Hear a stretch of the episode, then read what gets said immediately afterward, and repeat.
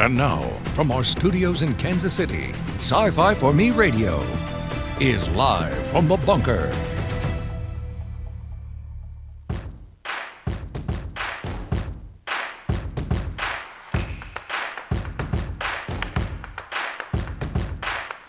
All right, ladies and gentlemen, here we go once again unto the breach, dear friends.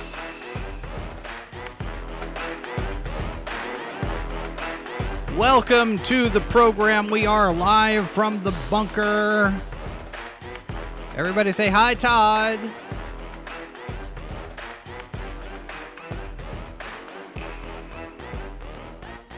My name is Jason Hunt. I am the editor here at sci fi for me.com. Happy to have all of you with us. Those of you who are with us live.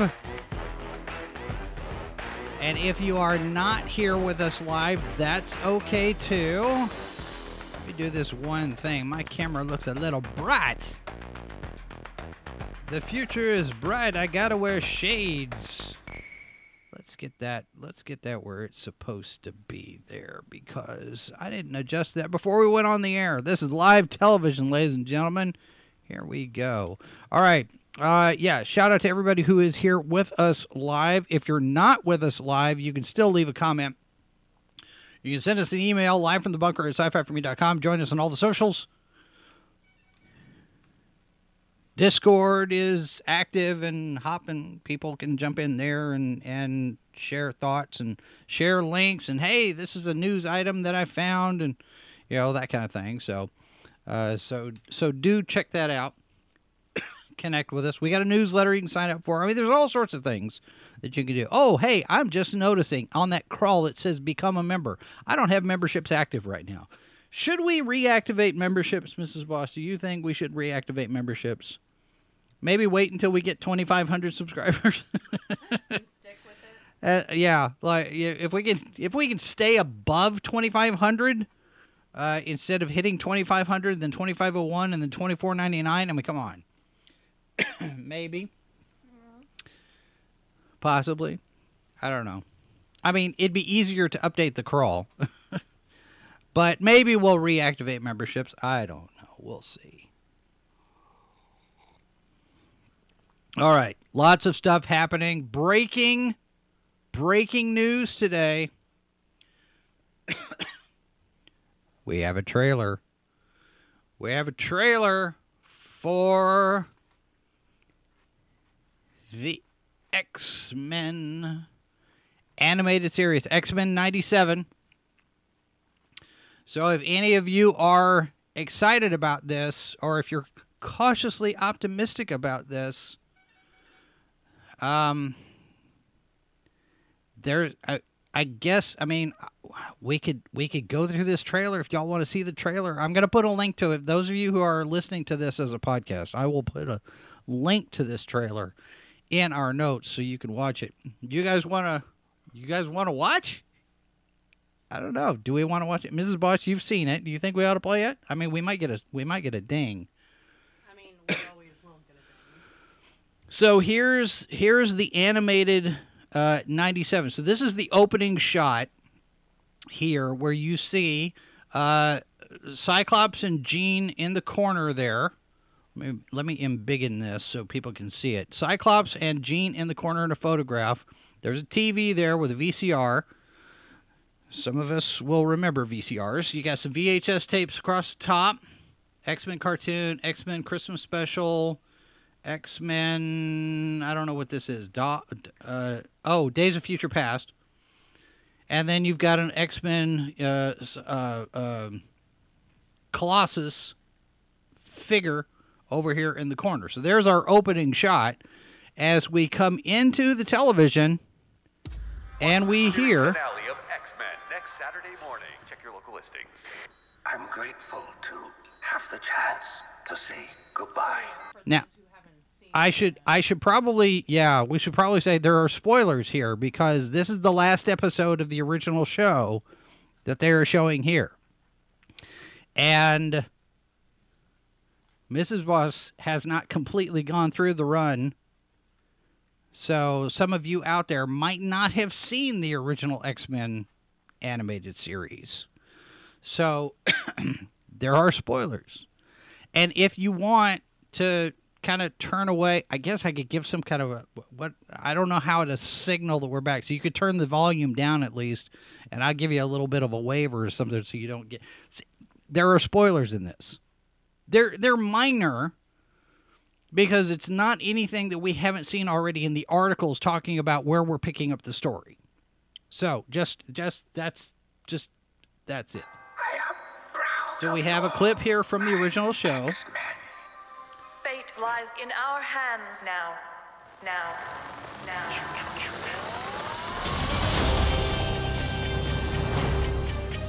And this is the new this is new. Marvel Animation. This is a brand new label. We have not seen this before. This is not Marvel Studios. This is Marvel Animation. So they're doing something. They're doing something with this. It will be interesting to see.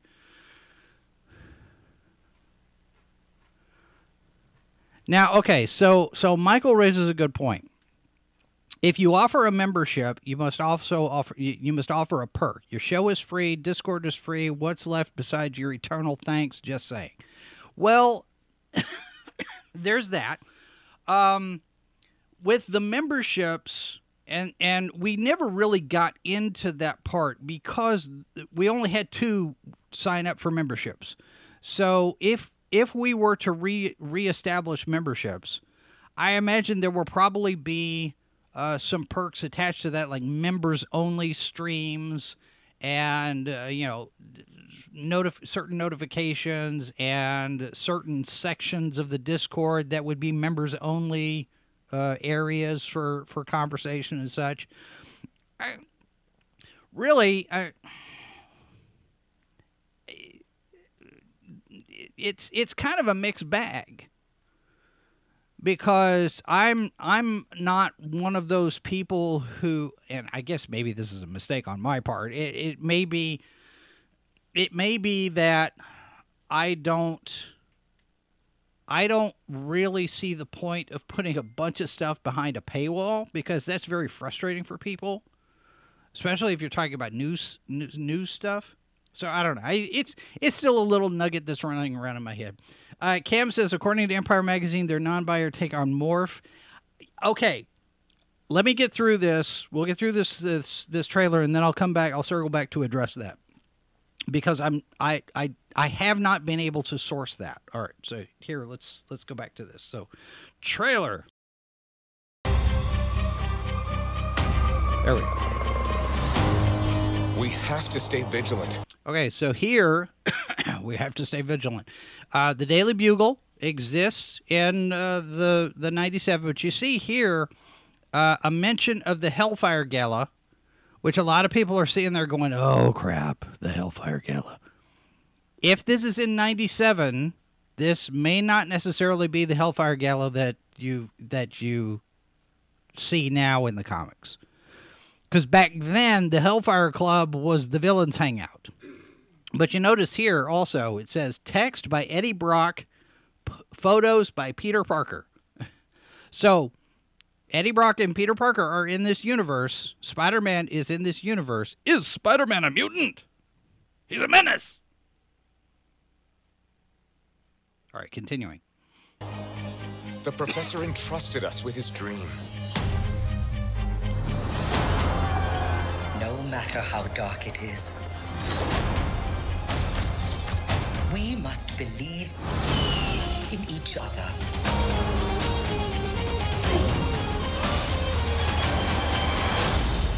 We get this done by working together as a team. Now, you'll notice here a couple of things. Uh, we've got Bishop in the group. Uh, Storm is wearing her 90s haircut, which, okay.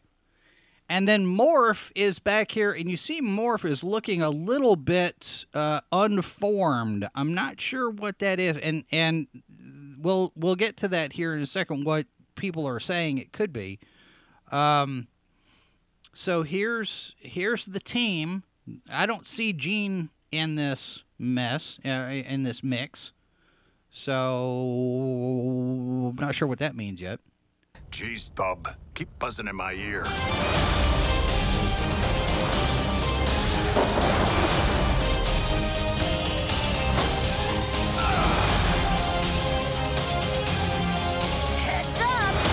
All right, so there's there is an indication, there's a hint. There's a hint that Jean could be pregnant. Which may be why she's not in the front line right now. Um, this is this could be the danger room. It could also be the the resurgence of the of the uh, Sentinels. Of course, Rogue looking like Rogue. They haven't. I'm I'm I'm encouraged that they haven't uh, changed her design that much uh, from what it looks like here. Uh, RV Life says members get access to Todd's OnlyFans page. Well? It's a thought. I don't know. Okay. All right, back to the trailer. Yeah, there's Sentinels.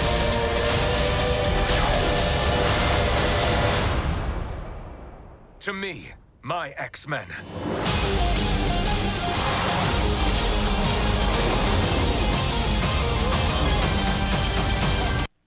Oh, I, okay. I mean, maybe. Now, when he says to me, my X Men, if you look at the group here, we still don't have a Jean Grey. Jean is still not part of this team, which is a choice. we'll see. Marvel Animation. All right, we got a we got a date, March twentieth. March twentieth. We will. Uh, so so if you have not seen the original series, or if you're behind on the original series, then uh, you have a you have a deadline now. Uh, Mataween in the chat asking, "Is to me my X Men their version of Avengers Assemble?" Yes, that's something that Xavier would say in the original show uh, when he was pulling the team together uh, when things were were going sideways. So. Magneto. The last will and testament of Charles Xavier. Oh, Jean is pregnant. Look at that. There she is right there. She is very pregnant. All right. So Jean's Jean's going to be pregnant in this show. Whose baby do you think it is? It's probably Scott's, but still. Okay. Everything he built now belongs to me. Bum bum bum. All right, so there it is. The the Marvel animation X-Men trailer. Now, um, okay, so let's address the morph question because there is an account online, X Men Updates, which is uh, a fan run site. Let, let's let's establish that first. It is a fan run site. It does not appear to be an officially sanctioned site. It looks like it's just, you know, somebody has put this together and it's it's it's not official, licensed or or anything like that. Now, there is this up there is this tweet that they posted Morph's characterization in X-Men 97. Quote, This is a lighter take on the character who is non-binary and has an interesting buddy relationship with Wolverine. The character's past with Mr. Sinister, the show's villains, could also come into play. Now it cites Empire Magazine. However, I have not been able to source this quote. I have not been able to confirm that this quote exists on Empire Magazine because I can't find it on their website. I can't find a link, and other people are asking, "Where is this? Where where is this article that's that's being quoted here?" So I don't know if this is actually official or not. It might it may very well be, but it's a fan run account And I can't find, I can't confirm that this quote is real, uh, that it's in Empire Magazine. It may be in Entertainment Weekly, it could be in a different periodical, but as far as I can been able to verify, I haven't been able to verify. Morph's look is certainly different from how he looked in the original series. I mean, he's got the same outfit, he's got the jacket and the suit and all that, but his his morphology, you know, he's he's kind of a blank slate there. Doesn't necessarily mean he's going to be non-binary, but it also doesn't necessarily mean that the show is going to be ter- terrible, terrible, ter- terrible, terrible, terrible. It depends on what they do with it. I mean, if they make a big deal out of it, yeah, that's a problem. But if if they go in and just well, I can be anything I want and just, you know, use his shape-shifting abilities and he can just do whatever he wants, might not be that big a deal. I don't know. It, in and of itself, it's not enough yet. I'll, I'll qualify that. It's not quite enough to turn me off to this. I'm cautiously, kind of, sort of, maybe optimistic. Remember what I said the other day? Marvel has an opportunity here to course correct. X Men 97 is the first layer of this because the series hits on Disney Plus. Now we've got a date, March 20th. And then we have Deadpool 3. And Rob Liefeld has said Deadpool 3 is going to save the MCU. There is a possibility, there's an opportunity there to hit a really big, shiny, candy red reset button. Not saying that they will, not saying they'll do it right, not saying it will be successful. I'm just saying there is an opportunity to course correct.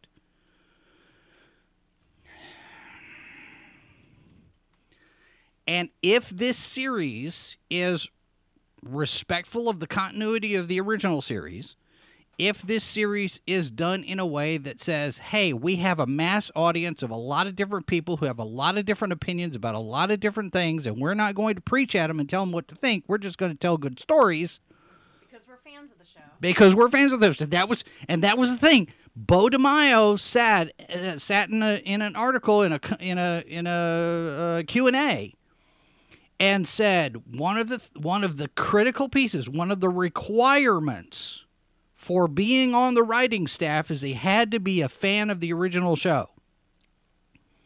And I know other people have said, you know, he's come out and talked about, you know, black, queer, whatever, and my representation, but his comments to that specific thing were taken out of context and an overall larger set of comments that he was making about his personal experience and then what the show was going to be. And he's got a very clear delineation between those two in if you read that whole thing, if you go back to everything that he said, the fact that he's black, the fact that he's gay, does not necessarily mean that's coming into the show. Because he made a point of separating those two. This is me, and this is how I felt watching the show. And my experiences are going to inform that, but here's the show. The show's over here. And we have to be respectful of the original continuity. So everybody everybody is going to have their take and I may irritate some people with my take and that's fine. Michael says, I want Jean to be an alien or something. Scott never deserves to be happy. Scott being unhappy leads to romantic drama, the lost loves of Cyclops. That sounds like a. The Lost Loves of a Cyclops sounds like something you would study in your literature class for like Roman mythology, Kinda. Yeah. Which would be hilarious. Well, I suppose. I mean, you need something to get through that class. Yeah. Anyway, but everything everything so far that I've seen, I mean the the animation looks pretty good. It looks it looks like it's done in the 90s. I mean they are emulating the style of the show. It's a little crisper. It's a little sharper, it's a little cleaner. And the music, the music, The music is there, the theme there. is there. Yeah, we had the- the guitar. The theme is there. Na na na na na na na. Now we just need Whitney Houston singing to it. I'm not wrong about I that. didn't say you were wrong. I didn't say you were wrong. I didn't say you were wrong. For those of you who missed that, um, Mrs. Boss noticed the other day Whitney Houston's I'm Your Baby Tonight has the same musical signature as the X Men theme.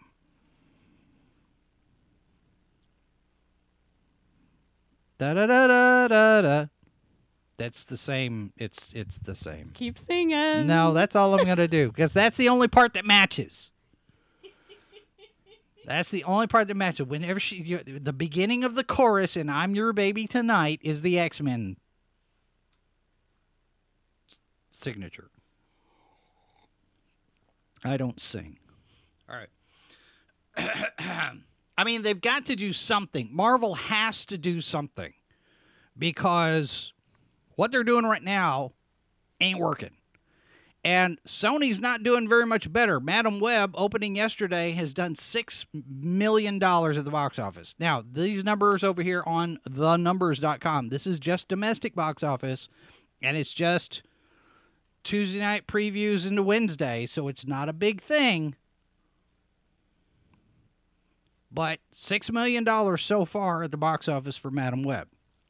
And we've got Dakota Johnson talking about whether or not she'd come back for a sequel. Now, remember, Dakota Johnson has been all over the place talking about how messed up Hollywood is. It is an absolute garbage tier house of fire. And she actually said the executives in charge of the studios are scared to death to do anything creative. And she's saying this just ahead of the release of her movie. That tells me either she's a rebel and you can't tell her what to do, or the executives in charge of marketing Madame Web have just decided to write off the whole thing she can say whatever she wants because they know it's not to not to be a success what regardless. But this is uh, this is total film GamesRadar. When, wait, Games Radar owns Total Film?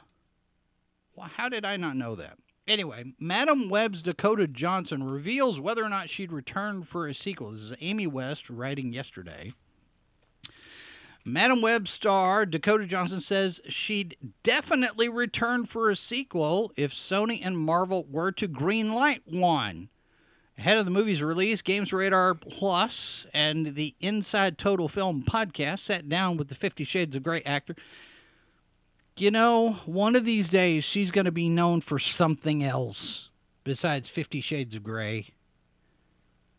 I might live that long. Talk about all things Madame Web while she kept coy about where she'd like the franchise to go, if it goes on to become one, that is. She expressed enthusiasm over reprising the role of clairvoyant Cassie Webb. She says, If they want me to come back, then I definitely will. I have no idea what's in store. So, if there's a sequel, she's down for it.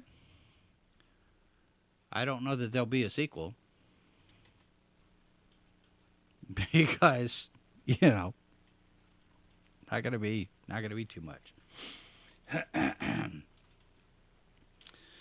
Uh, Don Don Power Ranger Power in the chat says the 1992 animated series introduced me to the X Men and to composer Ron Wasserman, who later composed and performed Go Go Power Rangers.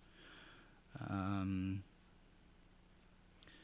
the late Fred Steiner's Park Avenue beat from the CBS series of Perry Mason was the basis for the former's theme tune. Cool. Road Vagabond Life says, Tell Mrs. Boss to compare Bob Marley's Buffalo Soldier to the Banana Splits theme song. That's all you, dude. You love the banana splits. Tra la la. La la la la. Uh, Don says, uh, Happy National Flag of Canada Day. Hope everyone's well. Happy 10th anniversary to Power Rangers Super Mega Force. By the way, our 15th anniversary is coming around, March 23rd. Mark your calendar.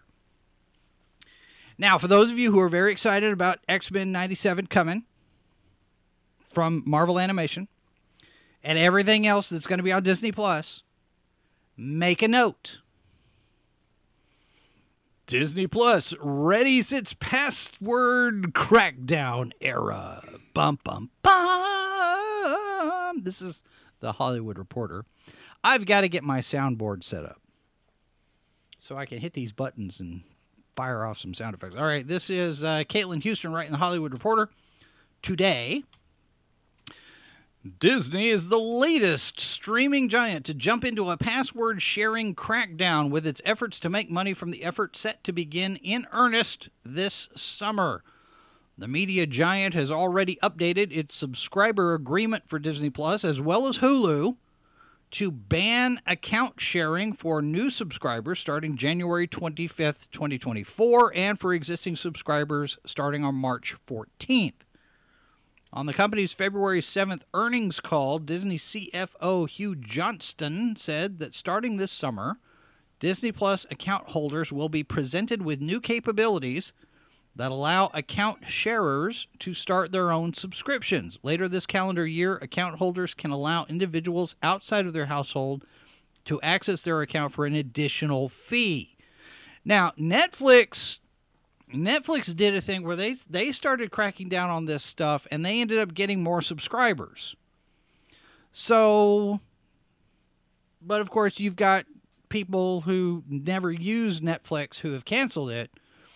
And so I who knows. It, it it's it's it's like everything else it's a it's a mix because you're going to get those people who will pay the extra fee to share their account you'll get people who will decide to go ahead and subscribe and get their own account, and you'll have people that'll just flat out cancel. It's like anything else. I'm curious to see what that does to the subscriber numbers because Disney lost what 1.3 million subscribers to, to Disney Plus in the in the fourth quarter, something like that. So I don't know. We'll see. So that's coming. You can uh, you can plan plan accordingly. All right, now I teased this earlier in uh, in over on Twixer. I finally have figured out. I finally figured it out. Michael says I used to love X Men, but stopped liking X Men before the series even started. When they brought Jean back in X Men 175, I was done. Are you talking about Phoenix, the Phoenix Saga? So I have finally figured out why Pedro Pascal's casting bothers me. Now, here's a story in Variety. Remember, I said Marvel's got a chance here to hit a reset button. The narrative is now going to be, well, you know, we could we could fix things.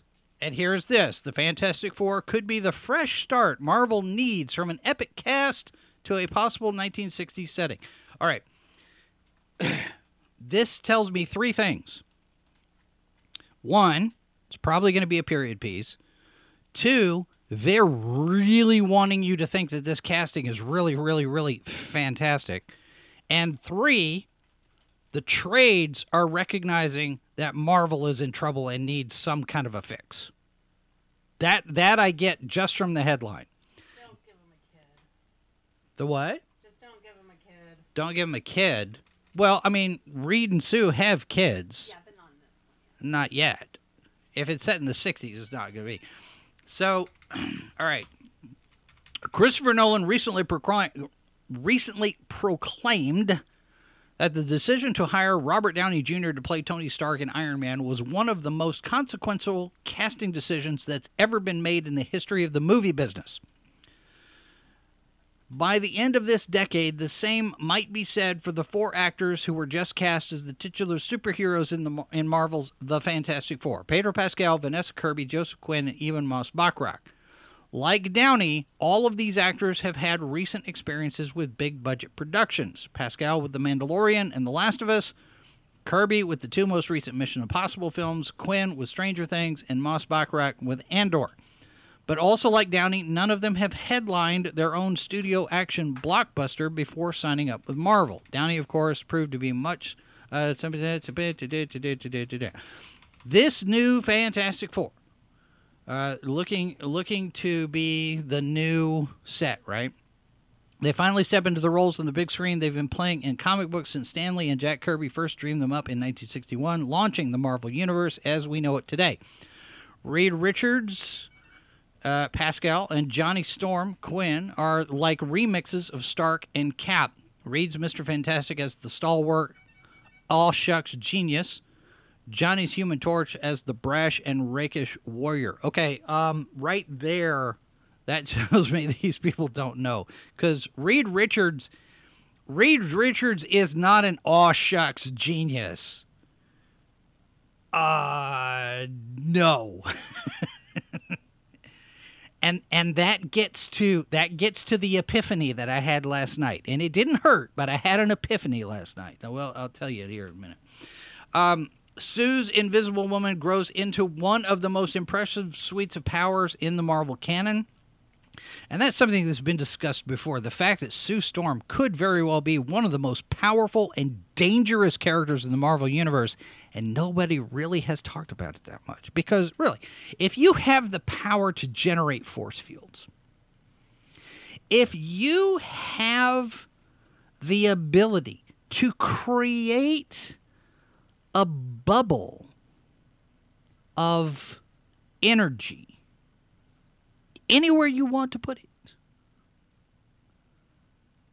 What's to stop you from creating that little bubble inside someone's brain and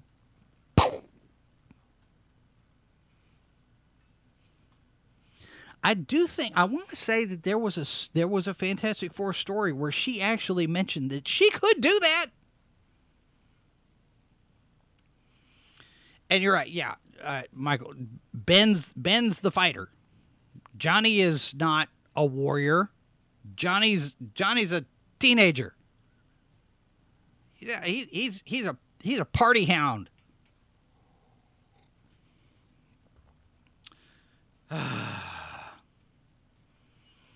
Unlike Captain Marvel or Scarlet Witch, she's far more grounded with earthbound everyday concerns, and Ben Grimm is walking pathos a scra- not until after he gets changed. A scrappy, good-natured man struck with the thing's seemingly monstrous, monstrous body of orange boulders. He's Hulk without the uncontrollable rage, and Rocket without the antisocial misanthropy.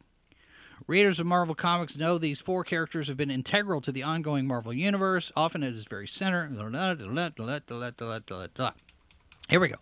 What is most tantalizing about Wednesday's announcement is the way Marvel went about it, with a playful illustration of the actors as their characters celebrating Valentine's Day. From the retro title treatment to the mid century modern costumes and furniture to the fact that Ben appears to be reading an issue of Life magazine from December 1963, it seems pretty clear that the Fantastic Four will be set in the 1960s. More to the point, that suggests that the Fantastic Four will exist in a parallel universe separate from the core MCU. No, it doesn't. If there was a family of space age superheroes who were contemporaries of Peggy Carter and Howard Stark, we probably would have heard about them by now. Instead, Marvel appears to be using this film to give itself a literal fresh start allowing audiences to walk into this movie without necessarily having to know anything about the 50 plus MCU titles that will precede it. Yes, that's true. Because if you're telling an origin story, and again, we're assuming that it's going to be an origin story because it's set in the 60s, you can tell this story. You can make this movie a standalone movie and it doesn't have to connect to any other thing. You might can have, you know, Howard Stark could show up, Peggy Carter could show up, just you know, cameo, a throwaway. But there's nothing that says the the Fantastic Four has to be connected to everything else. Not in their first movie. You do it like Captain America. Captain America was its own thing because it was a period piece, remember? So we have a template, we have a model to follow. Captain America was its own thing, and it didn't get connected to the MCU until he woke up out of the ice at the end of the movie. And if you really wanted to, there's a montage right in the middle of Captain America where they're attacking all of these different Hydra bases. There's several years there that you could do additional Captain America World War II movies. I mean, you could. Not saying they will. Not saying it's a good idea. I'm saying you could. So they do the first Fantastic Four movie. They set in the 60s. They do the origin story, cosmic rays. Everybody's got powers. Horrible, horrible, horrible things. You could you could lean into the body horror. You could lean into all sorts of different ways to approach those powers. and then you can connect it however you want in the MCU going forward with other stuff. You know, however they get trapped in the micro universe or or the the another dimension or whatnot. But the fact that it's set in the 60s does not necessarily mean that it's an alternate timeline or an alternate universe. All it means is that it's set in the 60s and we don't have any idea why they haven't been mentioned until now. It could very well be that they they I mean in the original the original story they stole the ship. So the fact that we haven't heard anything about the Fantastic 4 could mean if I'm a writer, I can I can extrapolate that one the government doesn't want you to know that they stole a spaceship, so we're going to cover it up. Two, the fact that they disappeared means that there's never been media coverage of any of their accomplishments because they haven't been here. Maybe you get a where are they now type of thing, but they're gone. And all the government has to do once they disappear, all the government has to do is sit there and say, they're dead. So sad. Moving on. And nothing nothing else about it. So that's how you could approach it. But that wouldn't be until after the first movie anyway. I've never heard of you guys. Well, that's because they covered up the pro- they, they covered up the program. They they they memory hold it. They classified it so deep and dark and put it in a hole that nobody knew, but nobody knew this program was. And you could get Reed Richards reacting to the fact that all of his accomplishments have been erased, and he's now faced an, he's now facing an existential threat to his person, his intellect.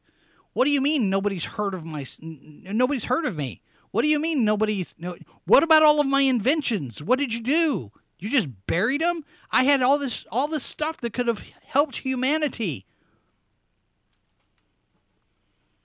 And then that could lead to Reed Richards being a villain.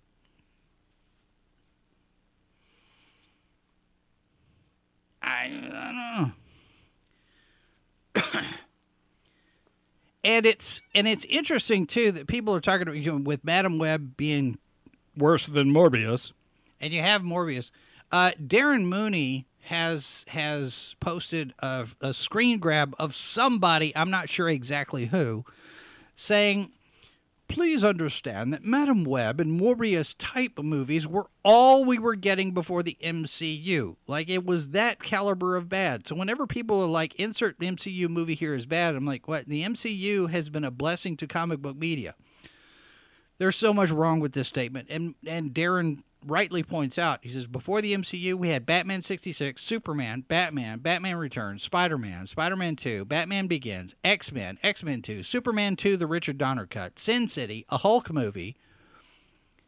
Not, and, and, and then you had three Blade films.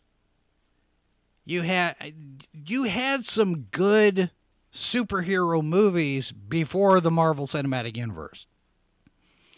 And there will be good superhero movies after the Marvel Cinematic Universe. And I still maintain that Steel is better than it should be given the budget they had. Because when Steel came out, this is the one with Shaquille O'Neal playing John Henry Irons. When Steel came out, they were given a mandate that they could not connect it to Superman. Now he's got the Superman shield as a tattoo on his arm, but that's the only Superman reference at all. This thing had to be its own standalone thing because shared universes weren't a thing back then. But can you imagine if they had let if they had let Kenneth Johnson connect Steel to the Christopher Reeve Superman movies? That would have been fun. But they didn't. Now, I'm going to tell you, I have figured out uh, my my epiphany. Here's my epiphany. I figured out why Pedro Pascal's casting as Reed Richards bothers me so much. It's not because he's not white. I mean, he's from Chile. He's got an accent, so everybody assumes he's Hispanic. Pedro Pascal. He's from Chile. Whatever. That doesn't bother me. I mean, yeah, Reed Richards is from New York or or Massachusetts or wherever it is from up, upstate, you know, northeast somewhere. So he should sound like he's from northeast. He should sound like he's from New England, New York, somewhere around there. Yankee. But here's what bothers me. Here's here's why Pedro Pascal is a terrible fit for Reed Richards. Because if you go back and you look at the original Jack Kirby design, you look at the way Reed Richards is depicted in the comic books, his face is an inverted pyramid. No, no, no, wait, wait, wait. It's a design thing. His face, he's, he's got a squared off face. It's straight lines and angles. Because he's the brain, right? He's the smart guy. He's the sharp guy. And so he's all sharp angles. His face is his his face is wider at the top, narrows down to the to the to the chin because he's a big brain, right? He's smart guy. And he he doesn't have any any fat. You know, he's skinny. I if if if the if the buccal fat remover stuff was a thing in the 60s. Reed Richards would have, I mean, he, he's, he doesn't have any excess in his face. Whereas Pedro Pascal's face is round and baby fat. He's got, he, he's got, he's got, I don't want to say he's got a bloated face, but his face is round. He's the wrong shape for Reed Richards. Aside from the fact he's got that little pretend mustache thing he's got all the time. I mean, it, okay, but he doesn't look like Reed Richards at all. He's he he's too soft. He looks too soft to play Reed Richards. He needs to lose about 20 pounds and get his well, no, he, I mean, he, yeah, he's dad bod now, and that needs to go away because Reed Richards is not, and especially even after you know after he's got his powers, he's elastic. He's tiny. You look at all of the elastic characters: Plastic Man, Elongated Man, Reed Richards, Mister Fantastic. All of them are tall, skinny dudes. Pedro Pascal is not a tall, skinny dude. He's short and he's and he's he's he's cuddly. That's not what you get with Reed Richards. Reed Richards is not cuddly.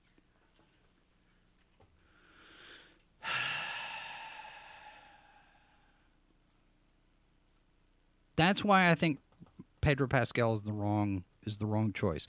Aside from the fact that Pedro Pascal is the is the flavor of the month actor right now. Let's put Pedro Pascal in everything. You know, they did it with Chris Pratt. They did it with Benedict Cumberbatch. They did it with uh, uh, uh, um, who else? I mean, they do it all the time. Jennifer Lawrence is a thing. Scarlett Johansson is a thing. Somebody shows up. They're everything. Bradley Cooper. Everything is going to be, you know, every actor is going to have their moment. This is Pedro Pascal's moment. He gets his 15 minutes of fame. He gets cast in everything, whether he fits or not, because he's a bankable actor. He's not a star. They really want him to be a star, but he's not a star. He's not star quality. He's a he's a B level actor. and the fact that he's soft looking, kind of puffy, kind of squishy, reinforces this rumor that this movie is going to be all about Sue. Because Vanessa Kirby, out of the four actors that they've announced, Vanessa Kirby is the the one that's got the most recognition. She's got the most star power out of all th- all four of these.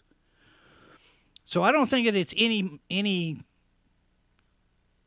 happenstance that everybody it seems like everybody was cast around her.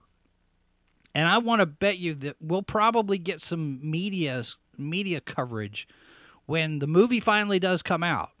And we get some stuff, you know, behind the scenes stories and the tales of making the movie and all of this. Eventually, we'll probably get that story that says that the cast was built around Vanessa Kirby, not Pedro Pascal. Because Pedro Pascal is not a lead character. He's not a lead actor. I don't, you know, in The Mandalorian, he's a voice. He's a voice actor. He's a supporting actor for everybody else that's, that's around him. I haven't watched him in The Last of Us. He was okay in Wonder Woman 84. I just, eh, I don't know. But that's what he, but I had my other thought. Yeah, he's the new Antonio Banderas.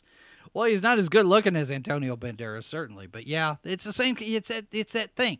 Here, here's this actor, Russell Crowe. Russell Crowe was in everything for a while. You know, the, the, Edward Norton, Mark Ruffalo. It, it, it just pick somebody, and the if they're if they're any any inkling of talent or popularity, that that's the other thing. If they're very popular, they get cast in everything.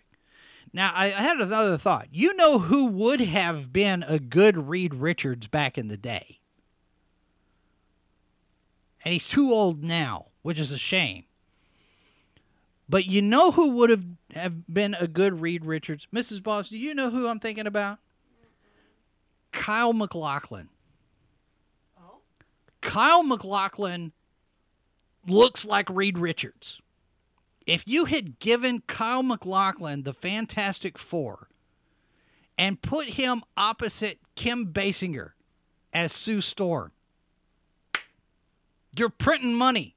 Kyle MacLachlan looks like Reed Richards. It's because he's got the his face is the right shape. And I know that sounds really silly and trivial.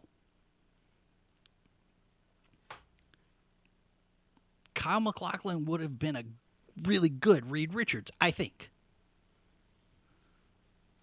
So who now looks like that? I'm racking my brain. And I'm thinking, I don't know anybody that looks like that nowadays. Who do you have out there that looks like a modern a modern Kyle MacLachlan?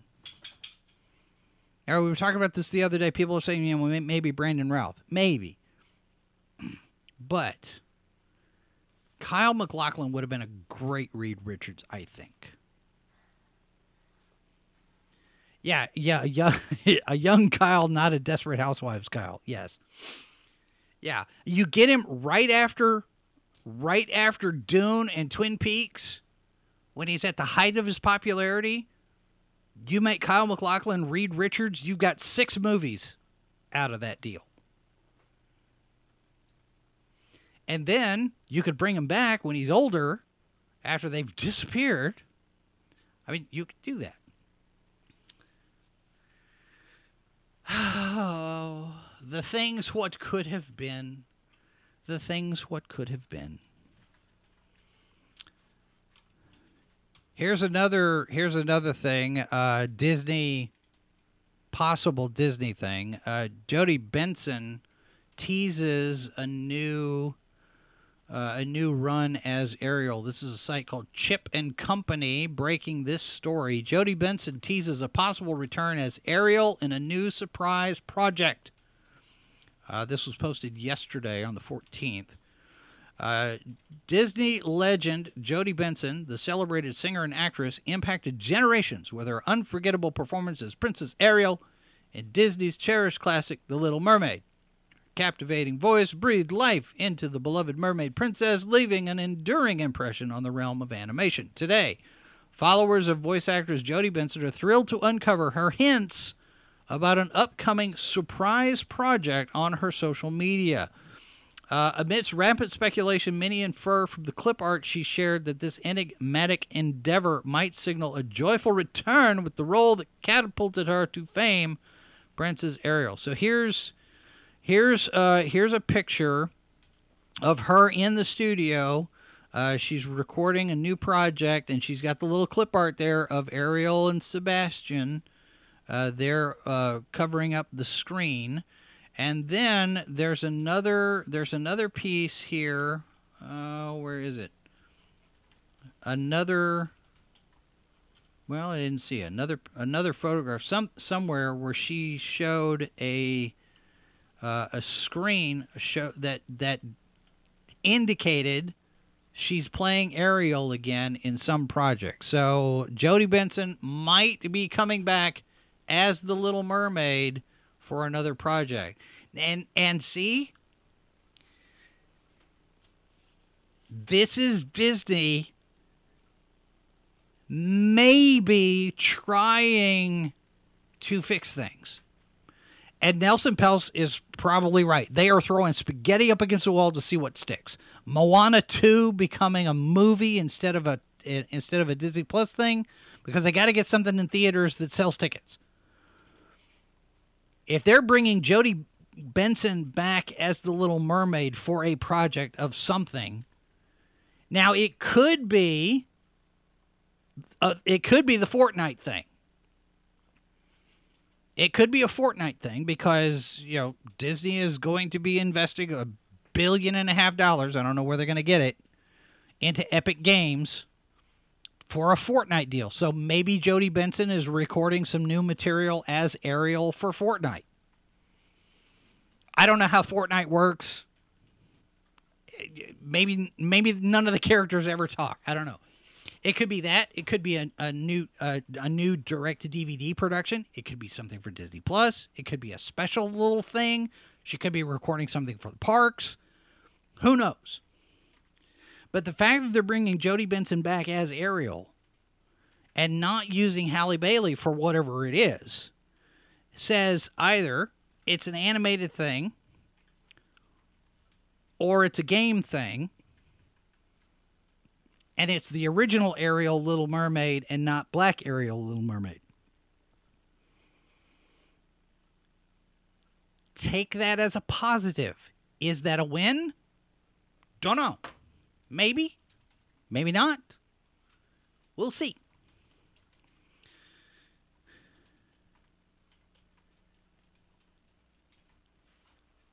Other headline here. This this broke uh, yesterday, and I didn't get to it. The Bewitched series reboot in the works from Junelina Nera under an overall deal with Sony Pictures. So it looks like we're going to get another Bewitched. Yay! I wonder if they'll have two Darrens. I don't know. All right, we are going to take a break. When we get back, author M.K. Lobb will join us, and we're going to be talking about her new book. Disciples of Chaos. So stand by here for a moment. Let me do this and this and hit this button and hit that button.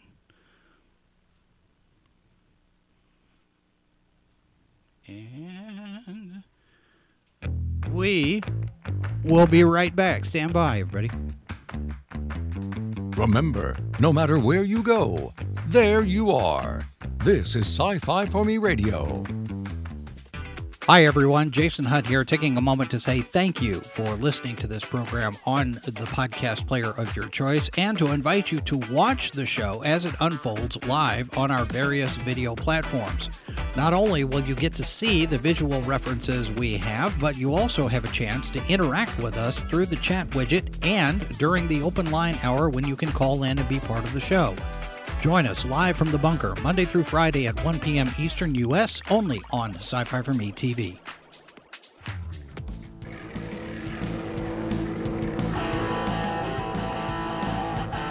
All right, we are back live from the bunker here in the second hour.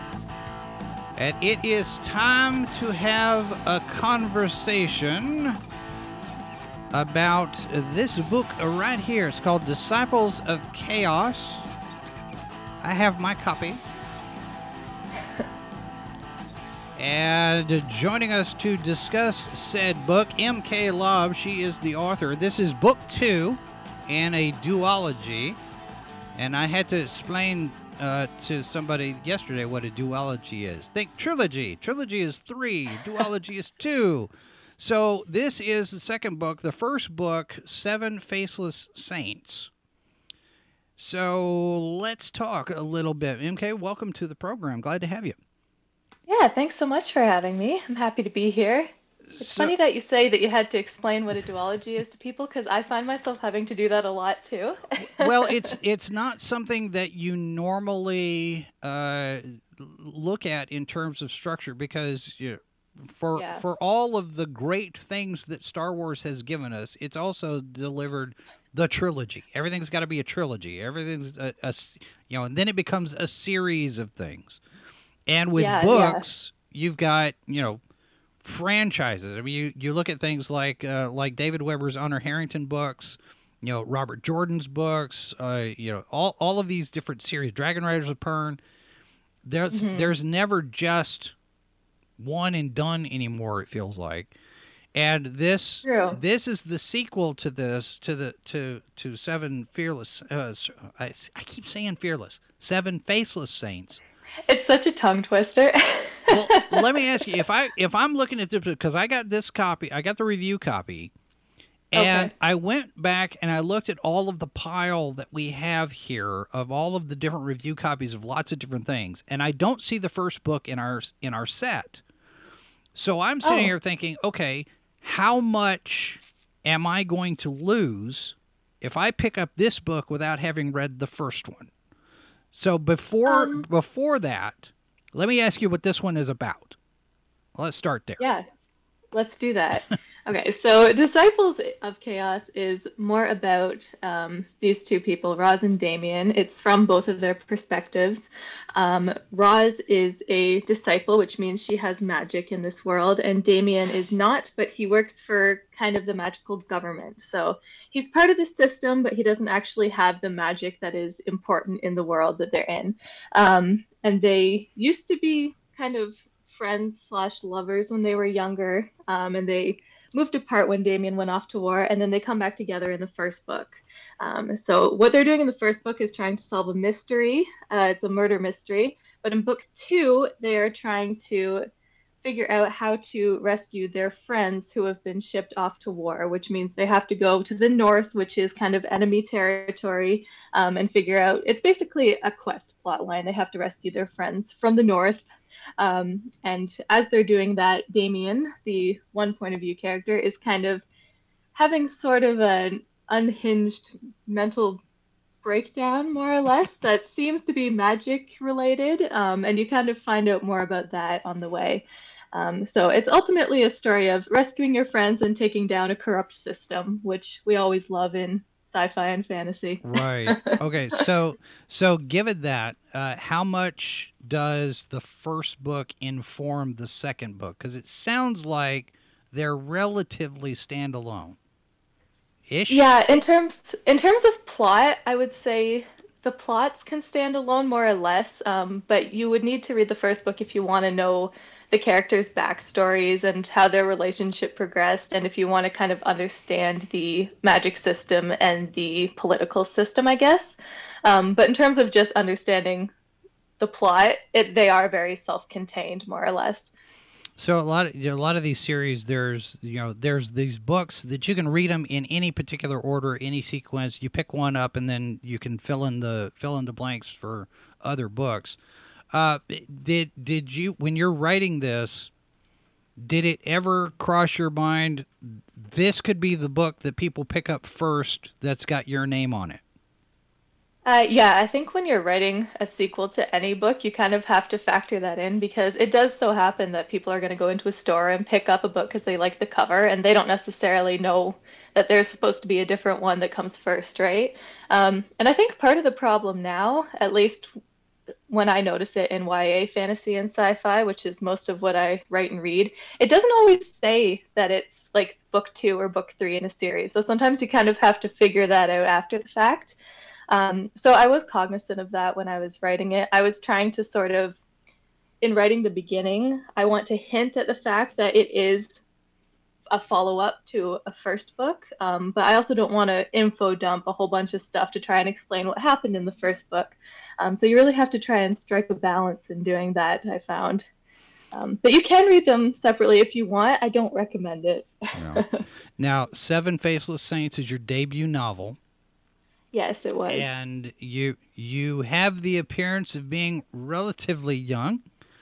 How well, how you. does how does it feel? How does it feel being a published author? I mean, this is this is a thing now because a lot of times I'm I'm talking with people, and they've they've published seven, eight, ten, a dozen, you know, a hundred books.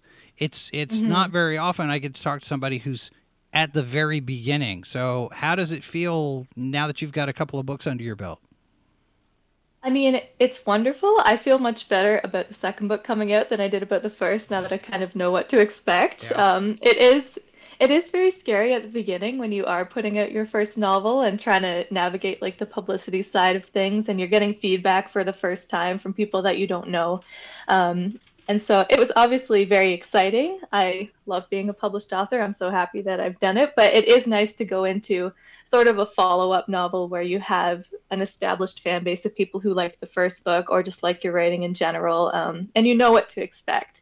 And I think it's nice, at least in my case, to go into a follow up directly from your first book instead of a whole separate novel because you can kind of, it's kind of more relaxing to promote like obviously i'm trying to draw in new readers but it's also nice to promote inside of a world that you've already created and certain people are already familiar with Right. um, so Well, and I would imagine that that familiarity works to your advantage because you're, Hmm. In terms of the kinds of stories that you're telling, you're not reinventing the wheel with the world building. You're adding to it, and you've got your three ring binder, and here's all of the stuff that we've already come up with in terms of the magic and the and the the rules of the road here, as it were. So you Right. could just kind of stay inside that sandbox, and you just add to it. So when you're Yeah. doing all of the world building for this thing, was was this planned as book one and book two, or did you go into it with your your first book is is what you've got in your head, and then oh I've I've got enough ideas I could do a second one. It was how how did that sequence work? It's funny that you ask that actually, because it was sort of unconventional, I guess, in my experience. Um, when I initially started writing Seven Faceless Saints, in my head there was going to be a follow up book. Um, but then when I sold it to my publisher, it happened in a one book deal. So I was forced to kind of recontextualize the story inside my world and try to sort of streamline what was going to happen um, and move away from my original idea. But then, as I got to the end of edits for the first book, I think I was on round three of edits or something like that. Um, I actually had a conversation with my editor, and she essentially said, like if you want to write a follow-up book i'll take it back to my head editor and see if we can get you a deal for the second novel which is actually what ended up happening. Um, which is wonderful but it was very odd timing because i had already sort of set up book one to be self-contained. Right. um, and so now i've got this book two deal that i can go into. So i have to kind of strike a balance between figuring out how to lead into that second book um, but also you know deal with the fact that i have written book one as if that's the end of the story more or less um, but i think it was very useful that i was able to go into book two because there are a lot of things that were kind of less explained than i would have wanted them to be in the first novel um, like there's a lot about the world outside of the main city, um, which is where the whole first book takes place, that I wanted to look at, um, and side characters that I just couldn't quite get to as much as I wanted to in the first novel. Um, so being able to expand on that in the second book was really good. Um, but like I said, the first book, if you don't read the epilogue, it does stand alone pretty well. Um, but for people who want to know more about the world and the characters and sort of the things that weren't as explained as much in the first novel, I'm really happy that I was able to move it into the sequel like I had originally wanted to.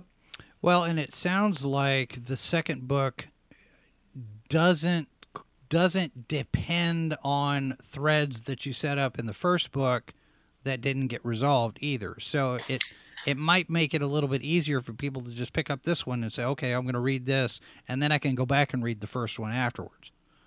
Yeah, there's one thread um, that has to do with one of the characters that does sort of move into book two, um, which is what I had originally intended, and I was able to go back and sort of build on that at the end of edits.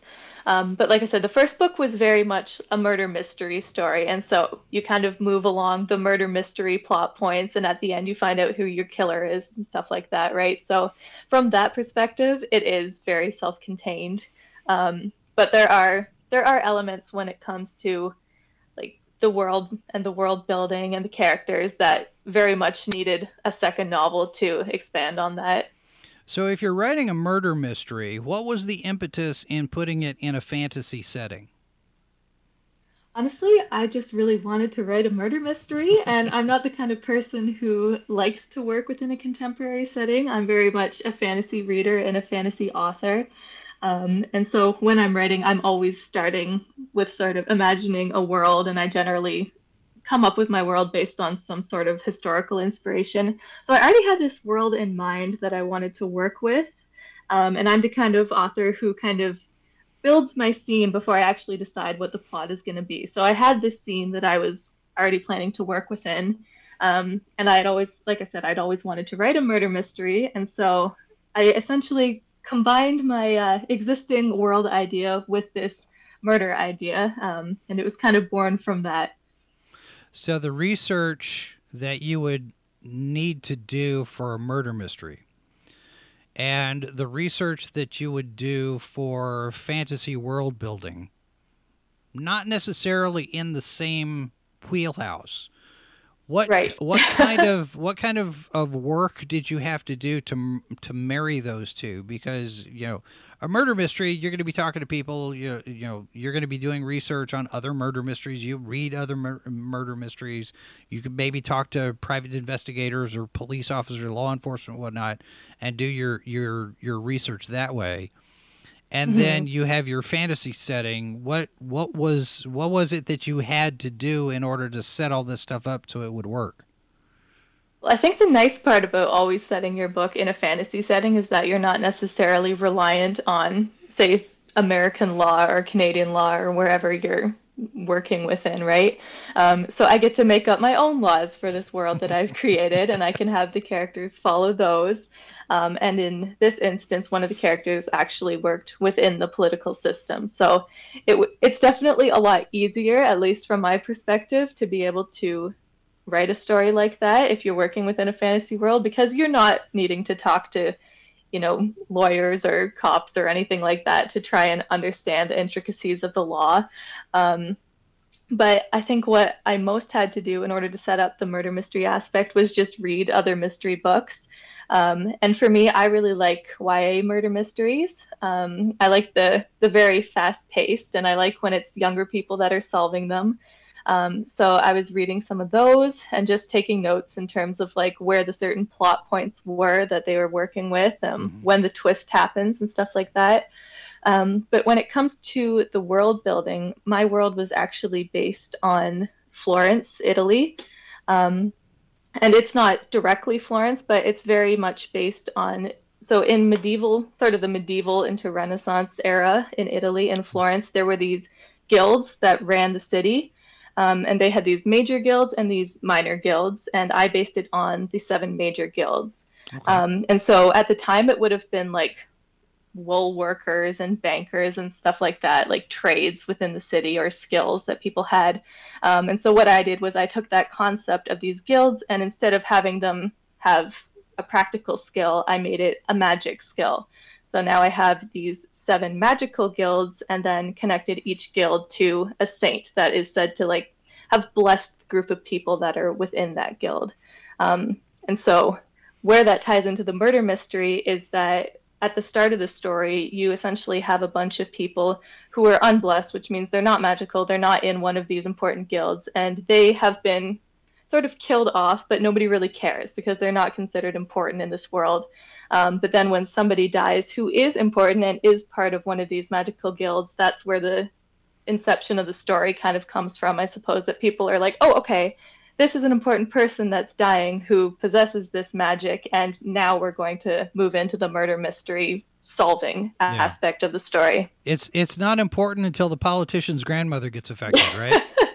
right, exactly. Yeah. So how how are you setting up the rules for your magic? Because in a lot of times when we're dealing with that kind of thing, you know, magic could be anything, and and you you look at you know one man's science could be considered another man's magic type of thing.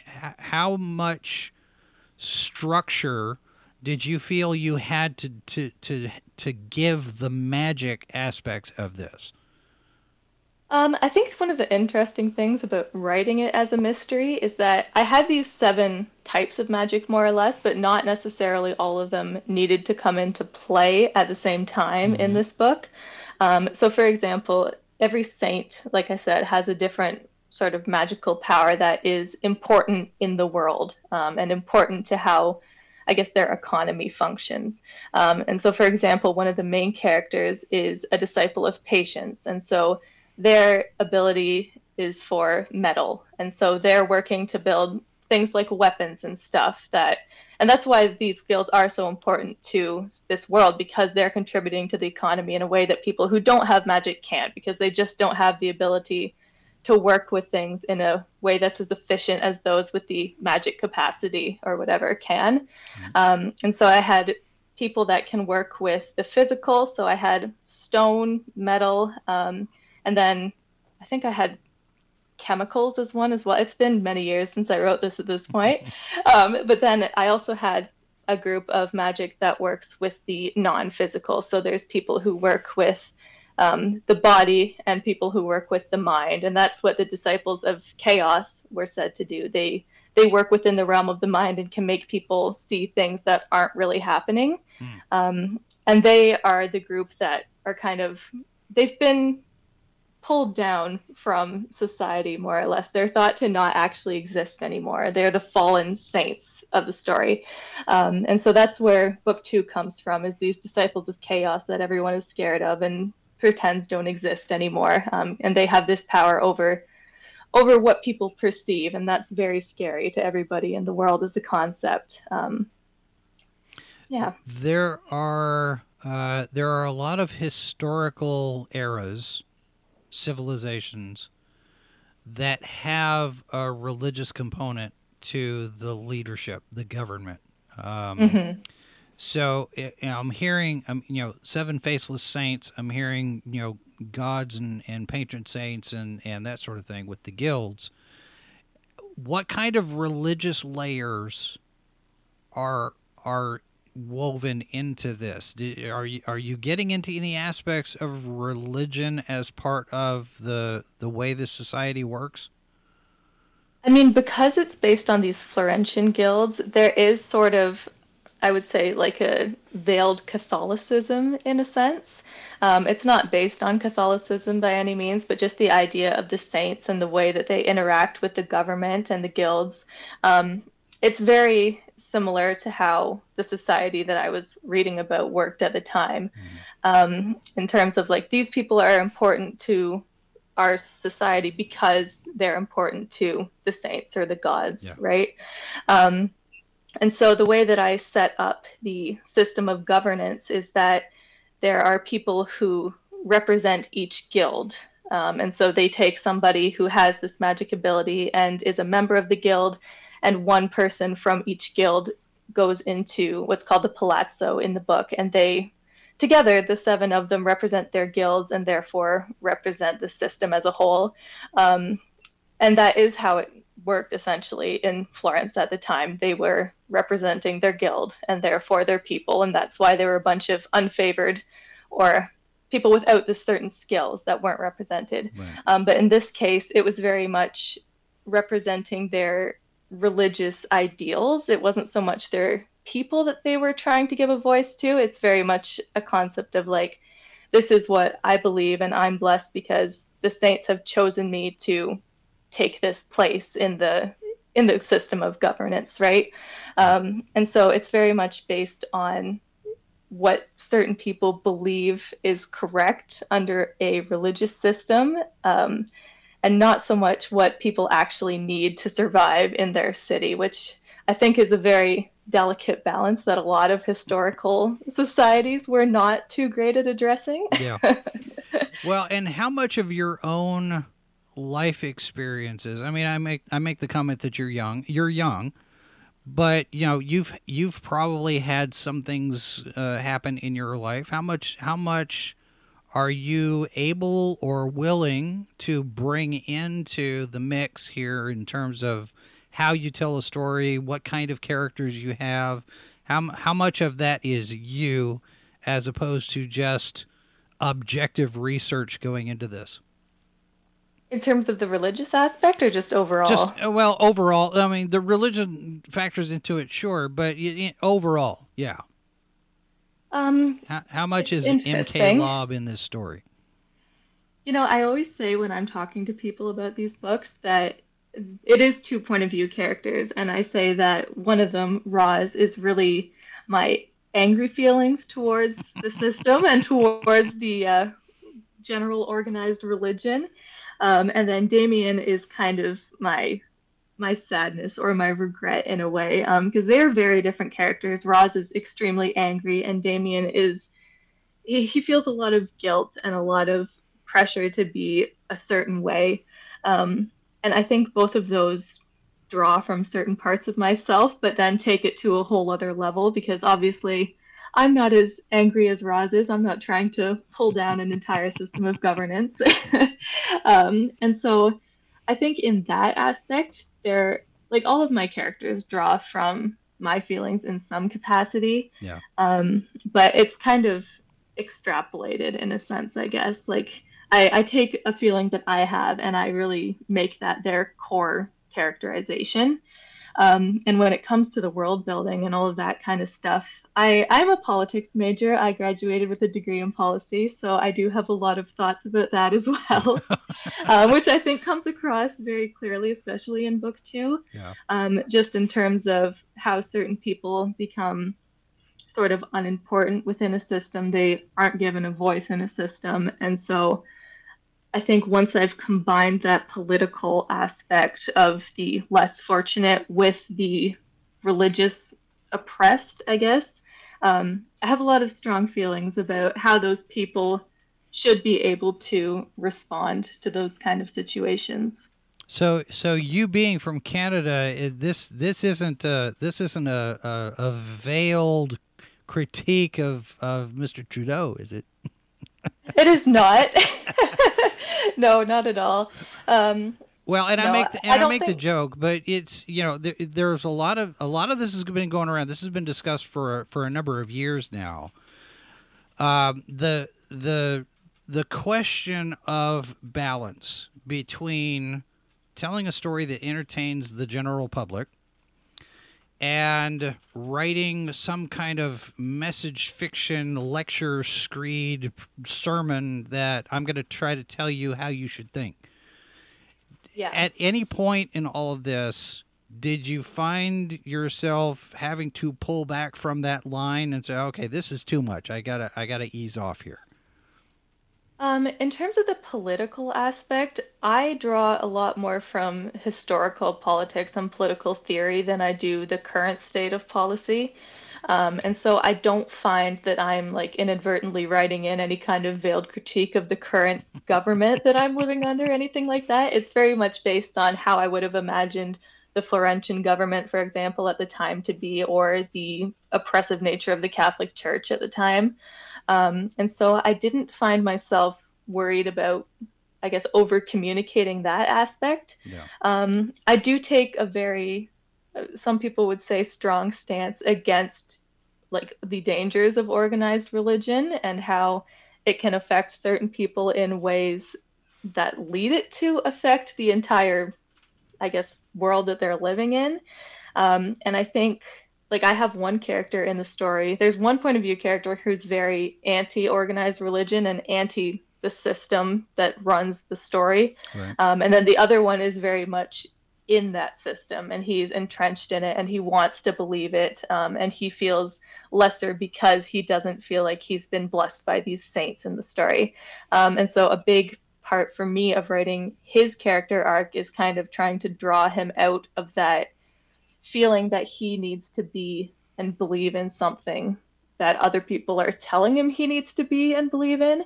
Um, and I know a lot of people think that I come off a little heavy handed when it comes to those sort of situations. Um, and that is fair. I definitely do. I do have a strong opinion where the dangers of organized religion are, cons- are concerned.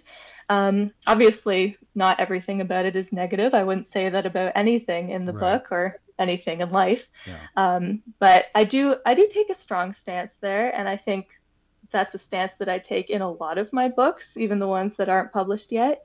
Um, just in terms of looking at our own biases and beliefs and kind of unraveling that and trying to approach it from a way that isn't impacted by what you've been told to think by other people, if that makes sense. Sure. Um, so that's that's a very prominent theme in everything that I write, and some people will see it and will take something from it that is positive, and some people will see it and they will they might see it as heavy-handed and a little bit negative, and you know that's something that I've accepted. Now, are are these are these strong feelings what drove you to start wanting to write in the first place? How did you how did you how did you begin? What's your what's your origin story there? Uh, no, this is not what inspired me to write, honestly. This is my, I would say my eighth book. Seven Faceless Saints was the eighth book that I've written. I wrote a lot before that that I tried to query and get published, and every time I couldn't get an agent that I thought would be able to help me get published, I kind of moved on and started writing something else. Um, and so I think actually the first thing that I wrote was Warrior Cats fan fiction, which for people who don't know, that is a series for I think it's a middle grade series about cats who are fighting in these clans against each other. Um, and I I didn't even know what fan fiction was at the time, but I read those books, I loved them, and I started writing stories about what these cats might be doing outside of the actual series that I had just read. And so I was inadvertently writing writing cat fan fiction, um, and that kind of launched me into writing stories of my own. Yeah. So how long did it take you to get this this first book, uh, Seven Faceless Saints, uh, published and and out on shelves? Um, do you mean like just that book, or like when I started trying to get published in general? Well, you started writing this story. You said you queried and, and you were going through uh, s- several different editing phases when they finally decided we're going to do a second book. Yeah. I it seems to me that the move to a second book would take less time because now you're established with the first book. How long did it take you to find an agent, a publisher for that first book from the time you wrote it to when it gets on the shelf? How how much effort did that take? Um, so for Seven Faceless Saints, actually, it happened very quickly. Um, prior to that, I was spending years trying to get other books published, and they just weren't working, I guess. I couldn't find an agent, and then I would start again, and I would query for months and months and months. Um, but once I moved on to writing Seven Faceless Saints, I wrote it pretty quickly. I think I wrote it in three or four months. Um, and by that point, I had queried so many times that I actually had agents who remembered me from my prior books that I'd sent them, which is what happened with my agent actually. Um, when I sent her this book, she remembered me from the one that I had sent previously because I'd only queried it, I want to say, five months prior. Um, and she offered me feedback in terms of doing like a revise and resubmit. So essentially, for people who don't know, that's her saying, if you make these changes, I will reconsider your work and yeah. reconsider taking you on as a client. Um, and so I decided I didn't want to do that again. I was already starting to write Seven Faceless Saints by that time. So instead of revising the previous book, I sent her Saints um, and like I said, she did remember me and she liked my previous book enough that she requested a full right away. Um, and I sent that on to her. And 11 days later, she asked for a call and offered me representation. And that was the either the third or the fourth book that I'd sent this particular agent. So it wasn't like it was, it happened very quickly, but also it took a very long time at the yeah. same time. Yeah. Um, and, from there, we went on submission. And yeah, I think it would have been about a year from when I signed with my agent to when my book was announced. And in that time, as you're as you're waiting for this, when you get this manuscript and it's all done and finished, how much are you relying on feedback from not only the agents and, and editors, but are, are you using beta readers? Are you handing it to mom? Say, mom, read this. Tell me what you think. Type, type I'm not handing it to my mom. Um, my books tend to be a little too dark for her tastes. Um, but definitely, when I was in the querying phase, I used beta readers and critique partners a lot. Um, and I still do use critique partners. Like, I'll send my my outline or my first chapters on to a friend and get feedback from them for sure. Um, but I don't use them nearly as much as I did before I had an agent because now that I do have an agent, I will send her basically my very short pitch and say, hey, do you think this is marketable? Do you like this idea? And then she'll say either yes, go ahead and write it, or no. Um, if she says yes, then usually I will send her a full outline or at least the first couple chapters because sometimes I prefer to actually get into the writing before I try to put together a whole outline just to see if I'm actually able to be grabbed by the voice and I actually want to finish writing it. Um, and so I rely a lot more on my agent now than I would have previously. Um, so I don't have as much need for beta readers. I'm not looking for. So I used to have like five or six beta readers come mm back and give me feedback, right? And I'd try to put that together and see what feedback was overlapping. And now I tend to just rely on a couple trusted author friends and my agent, and then of course my editor once we get to that point. So the the fact that you've got um, a, a, a head for what's marketable and what's not and your editor comes back and says no i don't think i can sell this one and you're you're just willing to just toss it. It's it sounds to me like you're one of those writers who has a little bit easier time killing your darlings. Um i would say that i probably do mostly because like I'm very obviously I want to write the things that I want to write, um, but I'm very cognizant of the market and I don't want to put a whole bunch of work into writing something that I know is not going to sell. Yeah. Um, so I'll come up with an idea that I like, and I've been very lucky in that the ideas that I've come up with so far, my agent has said, "Yeah, that's good. We'll we'll try and sell that." Um, but if I was going to come up with an idea that she didn't like, I would just pitch it as, say, a couple paragraphs before I would go in and try and start characterization or coming up with a setting and yeah. stuff like that. Because I think once I do that and once I get attached to this idea of how the characters are going to be and I start plotting, that's where it becomes very difficult to pivot away from that. Um, and so it is very handy to have an agent who does understand the market and where things are going, and they can kind of pull me back before I get too entrenched in an idea. Um, but I am somebody who is good at killing my darlings, I will say. Um, I don't love it. I don't think anybody loves it. Um, but for example, if I send my editor new chapters to a book or something and she says, I don't like this and this and this. I think you should change it. I'm not I'm not going to react automatically as being I guess sad and annoyed that I have to change it. I might feel sad and annoyed, but I'm also very aware that she knows more than me usually in terms of what's going to work and when it comes to story structure and then appealing to people. Um, and I think that's a hard balance to strike because you do want to stay true to your vision and what you like to write, but you also want to make sure that what you're putting so much work into is going to be received as best as it possibly can. Yeah. Um, and so I just try to keep a very, I guess, logical mindset when it comes to that and not let myself get too emotional about having to change things that I like enjoy about my story. Now, how many of the ideas that get killed end up getting recycled into other things? Like maybe they become a subplot or a little thread, or here's some supporting characters that maybe are, are pieces that didn't turn into a story, but this is something that I can still use over here. Do you? I do you? I'm assuming that you do that. Yeah, yeah, and it really depends on the book. Um, for example, there were things that I had to cut from Seven Faceless Saints that I ended up reusing in Disciples of Chaos, which was great. Um, there's a specific setting that I really liked in the first book that didn't end up working, and I was able to reuse it in book two. Um, and the same goes for certain side characters that didn't get a lot of page time in the first book that I was, again, able to kind of dig into their backstories a little more in the second book.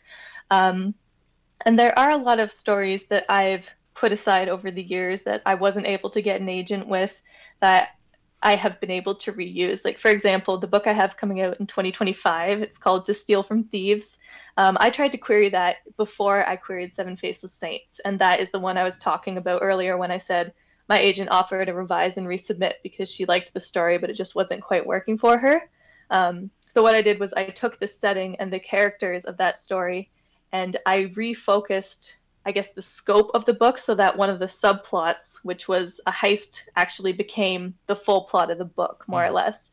Um, so I was able to rework a bunch of those ideas and essentially just pick them up and put them in a whole different plot. Um, which is really handy. And I'm doing a sort of a similar thing right now with a couple of adult fantasy ideas that I have kicking around, but I won't go into those too much. right. Now, to steal from thieves, is that a separate continuity from these two books then? Yeah, yeah, it's a whole different. It's a young adult still, but it's a historical fantasy. Um, so once again, I'm very big into the historical world building stuff. But whereas Seven Faceless Saints was just loosely inspired by history, um, this one is actually set in 1851 in London during the Great Exhibition. Um, so there are still fantasy aspects. It's very much a historical fantasy where fantasy comes into play a lot, um, but a lot more is accurate when it comes to the world because it actually does take place during that time. It, it's funny you mentioned that because we had uh, we had Jason Tolbert on here uh, on Monday, and his oh, yeah. his book uh, has magic in the Ottoman Empire, and I'm starting to Ooh. see uh, some authors kind of lean into this historic fantasy category now.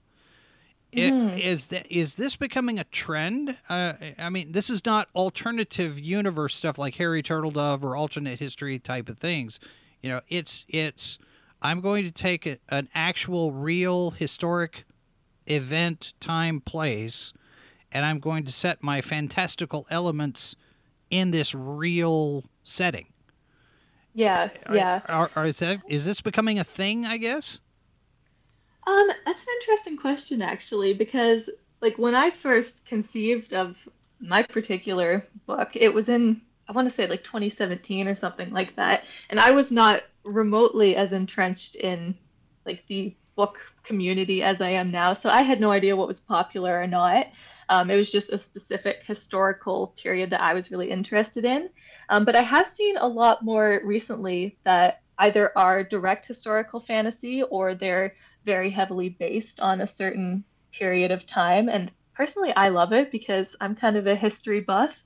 Um, and I think it's really interesting to work within almost a framework of how a historical, again, I'm into the politics and stuff. So I'm interested in the political framework and how you make that work in sort of a more fantastical I guess, world. Mm-hmm. Um, and I don't know that I've seen a whole lot of it in adult. There are some for sure in adult, but I have seen quite a few in young adult, which is where I'm more based, I guess, right now. Sure. Um, but I, I don't know if it's I don't know if it's a thing that's becoming more popular yet or not, or if I'm just paying more attention to it now. Um, if you know what I mean. Like I'm very aware of it because I'm writing it, right? Yeah, Um, it's like seeing red red Toyotas right after you buy a red Toyota. Exactly. Yeah. Yeah. So it's hard for me to say whether it actually is becoming more popular or if I'm just more cognizant of it because I'm writing it. Now, do you find that uh, Little Brown as a publisher is? I, I'm assuming you're you're thinking it's a good fit because you're still there. Uh, how how has how has that experience been working with them? I love my publisher, honestly. I know everybody has things that they could say about their publisher that are good and bad. And honestly, I don't have a lot of bad to say about them. Um, I think I really lucked out because when I was, well, when my agent was selling my book, um, I didn't know a lot about the submission process. Um, obviously, I knew a lot about querying because I've been trying to get an agent for years, but I didn't know a lot about the different imprints, especially in young adult, and which ones were supposedly good and all of that kind of stuff. Right. Um, and so I kind of just trusted my agent to go ahead and send me out to a bunch of different publishing imprints and hope for the best, is essentially what happened.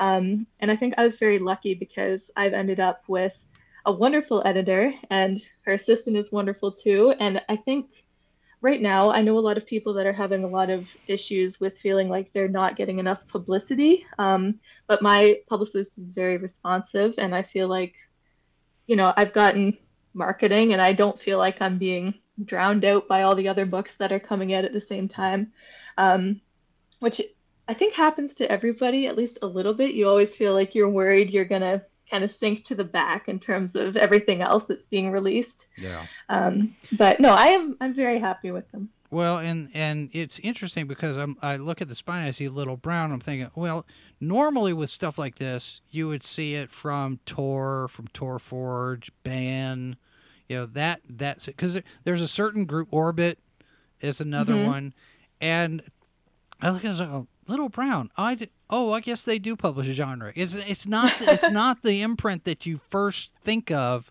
when it comes to fantasy stuff. So I it, I was just true. curious to see how that was working out. So Well, it's funny you say that actually because I believe when I was picked up by my editor, my book was actually her first like foray into working with fantasy. I think all of her works before that were contemporary, um, but she decided that she wanted to branch out a bit, and my book happened to be the one that she picked up in order to do that with. Um, and they do have other editors who had been working in it already, of course, but yeah, it's definitely not as well known for fantasy as certain other imprints, but I think it's kind of building, especially with books like Belladonna um, by Adalyn Grace that really blew up. Um, and so I think, yeah, I think it's becoming more of a name. I, I always give the example that they published Twilight um, because everybody seems to know that one, and it's something of a fantasy. So it's just well- not the high fantasy. yeah, yeah. So let me ask you this: when you do you you talk about branching branching out into other genres, do you have any plans to do anything in the science fiction space as opposed to fantasy? I mean, Christopher Christopher Paolini just did you know to was it to drown in a sea of stars, to swim in a sea of Mm. to what? To sleep in a sea of stars. So he did this. He does a science fiction book, and he's known for fantasy. Are you Mhm. thinking about? Do you have any ideas in in other aspects of genre? You're just going to stick to the fantasy stuff. Um, you know, I have had some certain ideas that are more science fiction, um, but I'm branching more into the adult sphere when it comes to fantasy, and I think a lot of the fantasy that I'm reading right now and that's really blowing up is the romantic fantasy. Um, and so I'm trying to sort of get in there um, because I absolutely love that. Um, and I, I hate to say this, but a lot of the young adult still is not, they're not really promoting the sci fi. Um, and if I was going to write a sci fi, I think I would write in the young adult age category. Um, and I know some people that have done amazing things in there. Um, like Alicia Dow writes in there, and so does Kate Dylan, and their books are fabulous.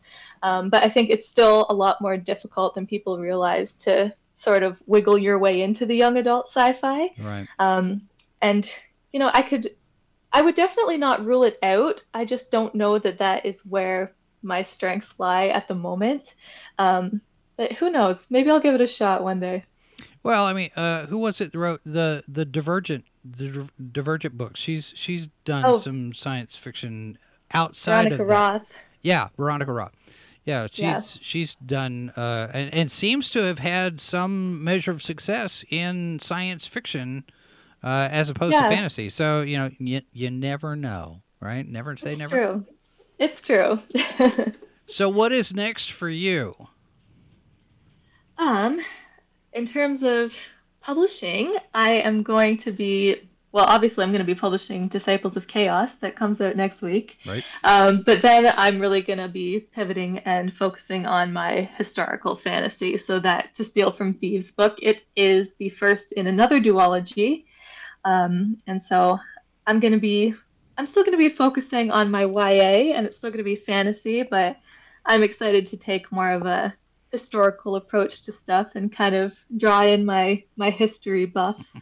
All right, so I'm looking at your website here, and oh yes, you are self-described here: fantasy author, c- coffee addict, aspiring cult leader. yes. Um, uh, what, That's more of a joke. Don't worry. well, I was just going to say, which one is more of the threat, the coffee thing or the cult thing? Uh, so, Depends how much coffee. well, how do you prefer it? My coffee? Yeah. Oh, I'm very specific about my coffee. It's terrible. Um, I do. This is terrible, but I do usually drink decaf because I take ADHD medication, and if I have too much caffeine, it's just a terrible combination. Right. um, but it has to be good coffee. I like it freshly ground, and uh, I'm the kind of person who puts. I know people are not going to like this, but I like to put like almond milk and stuff in it. So I'm very picky about my coffee, but then I ruin it with with plant milk.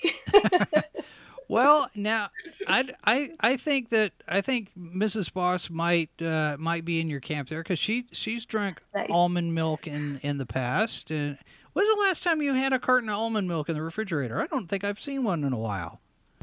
Is that? That's because I make my own. That's right. That's right. You do. Ooh. I, I keep I keep forgetting that. Yes, she makes her That's impressive. It's been a while. It's been a while. It's probably way better too. I always want to try, but I just I don't get my stuff together. It's it's it's not complicated, but it does take a little little bit of time. So Yeah, yeah. it's one of those things. So okay, so uh, uh, aspiring cult leader. What what kind of efforts are you being uh, are you are you making toward that, and and how far have you gotten in your progress? That's a very good question. It's funny that you asked me that because every so often I will get an email from some random man who wants to join my cult. Um, it's just a joke that I think is funny because I'm trying to build a fan base, obviously, for my Sure. work. Um, and I always appreciate when I go to somebody's webpage and they they have something that catches my eye on it that kind of makes me giggle. So I'm not actually trying to start a cult, not yet. Um, but I am trying to build a fan base of people who enjoy my books, which is sort of the same thing. So I think my efforts are are going okay so far. what you could do with that is yeah here here's your here's your an opportunity to monetize your fan base because what you can do is you start your cult your fan base becomes your you know you know sign up for the newsletter and your membership and whatnot and then that cult becomes the main element of one of your your story series There and you say, go. For X amount of dollars, you can be a character in my book. Join the cult That's- and be part of yeah, the story. that's that's a very good idea. Maybe I'll start working on that next. Me- my mem- my cult fantasy. Yeah, membership has its privileges, right? You know. And for extra, I'll really kill you in a gory fashion. It's just front and center, and it's just really high impact stuff, right? You can decide the manner of your death. There you go. How about that? Yeah. Yeah. So, is there a story that's just really burning in the back of your brain that you haven't felt like you're ready to tell yet? Oh, um, I mean, I have an adult project, like I said, that I'm working on right now, um, which was the one that was sitting in my brain for the last few years, and I'm finally getting it out there. Um, but I also have a, I would say, a very complicated sort of dark, more dark academia idea um, that I need to do a lot more research into before I even start thinking about how to put that on the page. So, yeah, we'll see if I get there. Yeah. I'm very busy. What are what are the pros and cons for you working in the YA space as a as opposed to adult space in terms of the kind of stories you're you're wanting to tell? Um, I mean, I started writing in the YA space first because it's where I tended to read more. Um, and so I was just more familiar with the structure and the different authors and what was popular. Um, and I still do read a ton of YA, and I'm very into the more fast paced, simple kind not simple, but I guess easier to understand stories because I have a heck of a time sometimes wrapping my brain around the more complicated world building, which is rich of me to say as someone who puts a lot of political influence and historical influence into my world building. But my focus is not great. Um, but now that I'm now that I'm older, obviously, I've been reading a lot more adult fantasy that I think. Well, I love every type of adult fantasy, but I'm seeing a lot of adult that draws more from that fast-paced YA thing that people were really loving. Um, and so I think it's become kind of more accepted to take these things that people love about the YA genre and implement them in something that's more directed at adults. And I think that's what makes me want to move into that sphere more. Um, is that I'm seeing that the things that I do enjoy writing for teens, I can also implement into books for an older audience. Um, and I don't think I saw that for a while. And again, maybe I wasn't looking because that's not the type of thing that I was writing, right? Um, but it does seem to be growing in popularity, especially with the whole romantasy movement. Um, and I'm a big romance fan as well. I love the fantasy sci-fi, but I also love the romance. So the combination of both of them, um, I would say that's probably what really made me want to move into the the writing for adults. So we'll see if I if I do that successfully. uh, you've you've mentioned your ADHD a couple of times now. Let me ask this because there's Yes. there's a lot of there's a lot of discussion, especially online recently, uh, especially in in the after times, you know, post pandemic. There's been a lot of discussion online about mental health and self care and all of that. How how has writing or or has it even how has that what's what's the the way have you noticed a difference in your ADHD now that you are writing full time I'm assuming you're writing full time you're you know you talk about structuring your stories you're making your outlines you're doing you're planning things out. Does the ADHD inhibit that or is the stuff that you're doing help you cope with that more? How how does that work? How do those two go together I think it's a mix, but also I don't write full time. Until two weeks ago, I had a full time job with the government.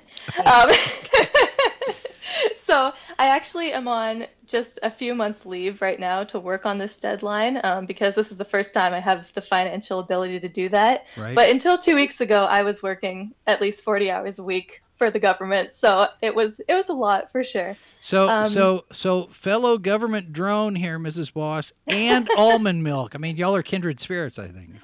Amazing. We should be friends. um, but in terms of writing, I think it's interesting because I think my lack of focus, for lack of a better term, is both helpful and not helpful. Um, like I'm very good at getting into a very hyper focused space um, where I can write for hours and hours and forget to eat food or take a shower or live my human life, right? Yeah. Um, and so that's both useful in terms of getting stuff done, but also not useful in terms of living a balanced life. And also sometimes you're looking for that hyper focused state and you cannot find it because you don't really get to pick when it happens. I've noticed. Yeah. Um, and another thing that I find both useful but not useful is that I need to be able to see everything at the same time when I'm editing. And so I'll have like a whiteboard of all my ideas and I will I will have my Scrivener open and I need my sidebars full of my plot points and I'm not good at organizing it in my brain. So I need to see it around me all the time, which is both very overwhelming but also very useful. Um, and so I do I do forget a lot of the things that I've written previously, and so I am surrounded at all times by little notes in a way that is completely unhinged, but it it works for me. so it, it, the the hyper focus and the you know the diving down into the rabbit hole and and that kind of thing, you know there are other impacts that that has. Uh, you you're now a a a a published author and I imagine that probably uh, does that change the dynamic with friends, families, and even other. How are they looking at this now that you've got a, a book? A, you've your second book is coming out. Your third book is coming. Yeah. This is your new thing. How what what what's the response been with with your circle? Uh, everyone is very supportive. It's been lovely. Um, like my parents are very proud, and my even my grandparents are trying to read my books, which I do not want them to, but you know they want to to support me. Sure. Um, and everybody's everybody's very interested to hear about the process, um, and it's funny to kind of try and tell that to people who aren't as deeply in the publishing sphere as I am, because I don't think a lot of people understand like how many hoops you have to jump to to actually make your book be published. Um, at least I don't know a lot about self-publishing, so I won't speak to that. But at least when it comes to traditional publishing, like all the people that are involved and all the steps that come into actually getting your book on a shelf. Um, like everybody's always surprised to learn that I am writing my book two years before it's actually going to be out. Like right now, I'm working on the sequel to my 2025 book that will be out in 2026. Um, and so everybody's always very interested, but very surprised to kind of look behind the curtain at how traditional publishing works. Yeah. Um, but I love the interest. Like I love talking about publishing, obviously. So it's it's fun for me to explain it to people who don't really know anything about it otherwise. And even though it's a little embarrassing to try and explain what my books are about to people, um, it is very nice that everybody's so interested. well, and and how has your headspace changed now that you're a professional published author? I remember you know, in the past because I've been in I've been in media now for almost forty years. You know, make TV commercials, web videos, and stuff. I've I've made movies, and and neighbors, people, when they learn what I do, oh, that's so cool. And I kind of take it for granted. I was like, well, this is just the job. This is just what I do. How mm-hmm. how how has your self perception evolved in all of this? I mean, I'm I'm uh, I'm I'm guessing that you've had a little bit of self discovery, what you're capable of doing, what you're capable of handling. You know, how you deal with uh, roadblocks and stumbles, and you know you've got to do some course corrections and stuff. What, what what's that been like?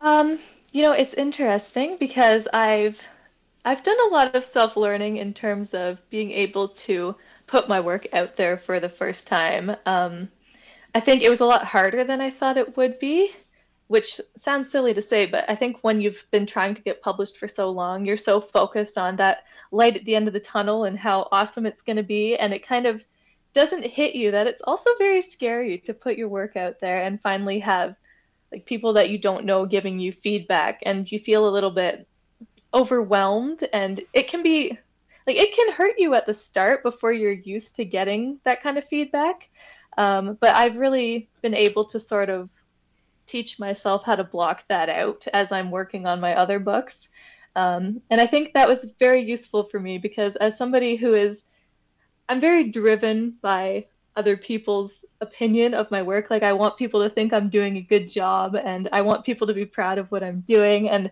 I was always the student in school who's like the teacher's pet perfectionist, which I think a lot of writers say. Yeah. and yeah. so this is this has been a chance for me to really kind of find the drive within myself and not focus on external validation or lack thereof and figure out what I want to do with my work and how I'm going to make it happen without listening to all the voices that are everywhere.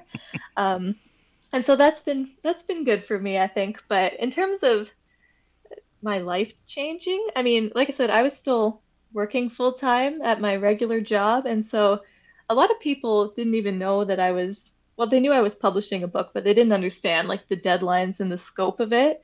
And so that aspect of my life didn't really change a whole lot. Um, I think people, at least in my job and stuff like that, mostly assumed that I'm just writing books for fun and putting them out there, which I am in a sense, but it's also very involved.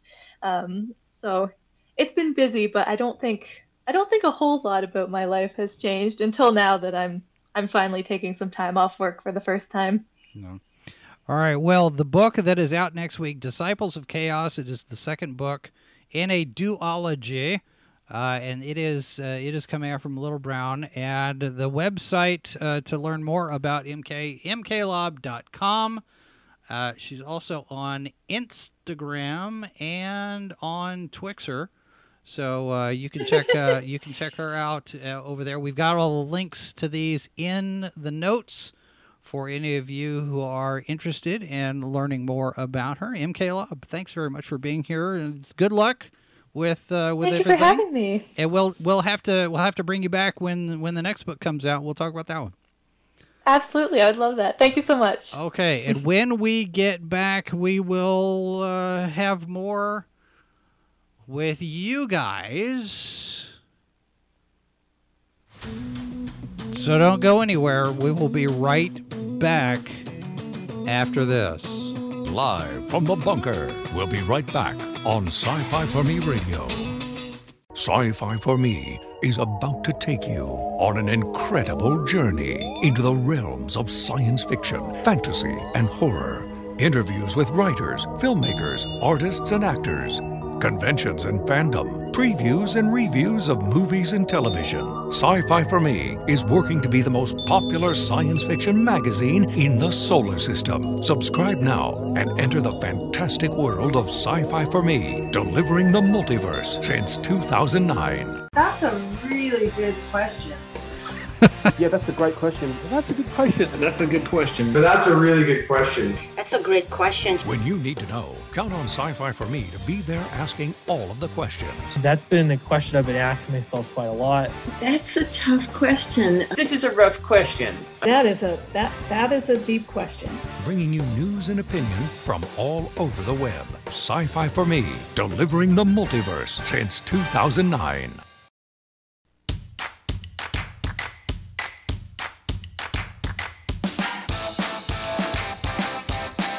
All right.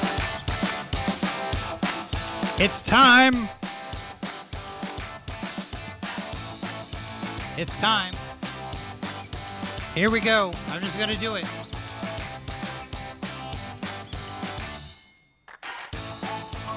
All right. It is the third hour, which means it's your turn. You can join the show, share your thoughts, ask your questions, rant. Pin that, pin that. All right. It is pinned to the top, at least in uh, in Odysee and YouTube. I can't pin it. I can't pin it in Rumble. I gotta say there there are some things about Rumble that I just don't like. Just because. Todd sitting there, still waiting. Everybody, everybody, just uh, you know, hi Todd. A couple of other items uh, in because I mentioned I mentioned before the before the second hour. Uh, this Bewitched series reboot. I want to take a look at this here because I don't know about this. Writer producer Judalina Neira, The Boys, Daisy Jones and the Six, has signed an overall deal with Sony Pictures Television focused on developing drama series for cable and streaming through her newly launched production company, Famous Last Words Productions. For her first project under the pack, Neira is taking on a signature Sony title, Bewitched. okay. Excuse me. Written by Neira, the new Bewitched is described as an irreverent, uh oh, hour long reimagination, uh oh, of the classic TV series. She's executive producing alongside the Goldbergs executive producer Doug Robinson and Lauren Moffat of Sony TV based Doug Robinson Productions. According to sources, Neira and Sony TV had started conversations about the Bewitched reboot that evolved into an overall deal agreement, the first such pact for the Rising Rider producers. So this project is what got her the overall development deal. So they must really be impressed with this idea. That doesn't necessarily mean it's going to be a good idea, but they're excited about it. Neira most recently served as executive producer on the upcoming fourth season of Sony's TV, Sony TV's superhero hit The Boys for Prime Video, and on another Prime Video series, horror dark comedy The Horror of Dolores Roach. She has also worked with Sony TV on The Boys offshoot Gen V as a co-executive producer. So, okay, so all of that talking about her background and whatnot. Um, one hour drama version of Bewitched, which has always been a comedy. I'm not sure about that.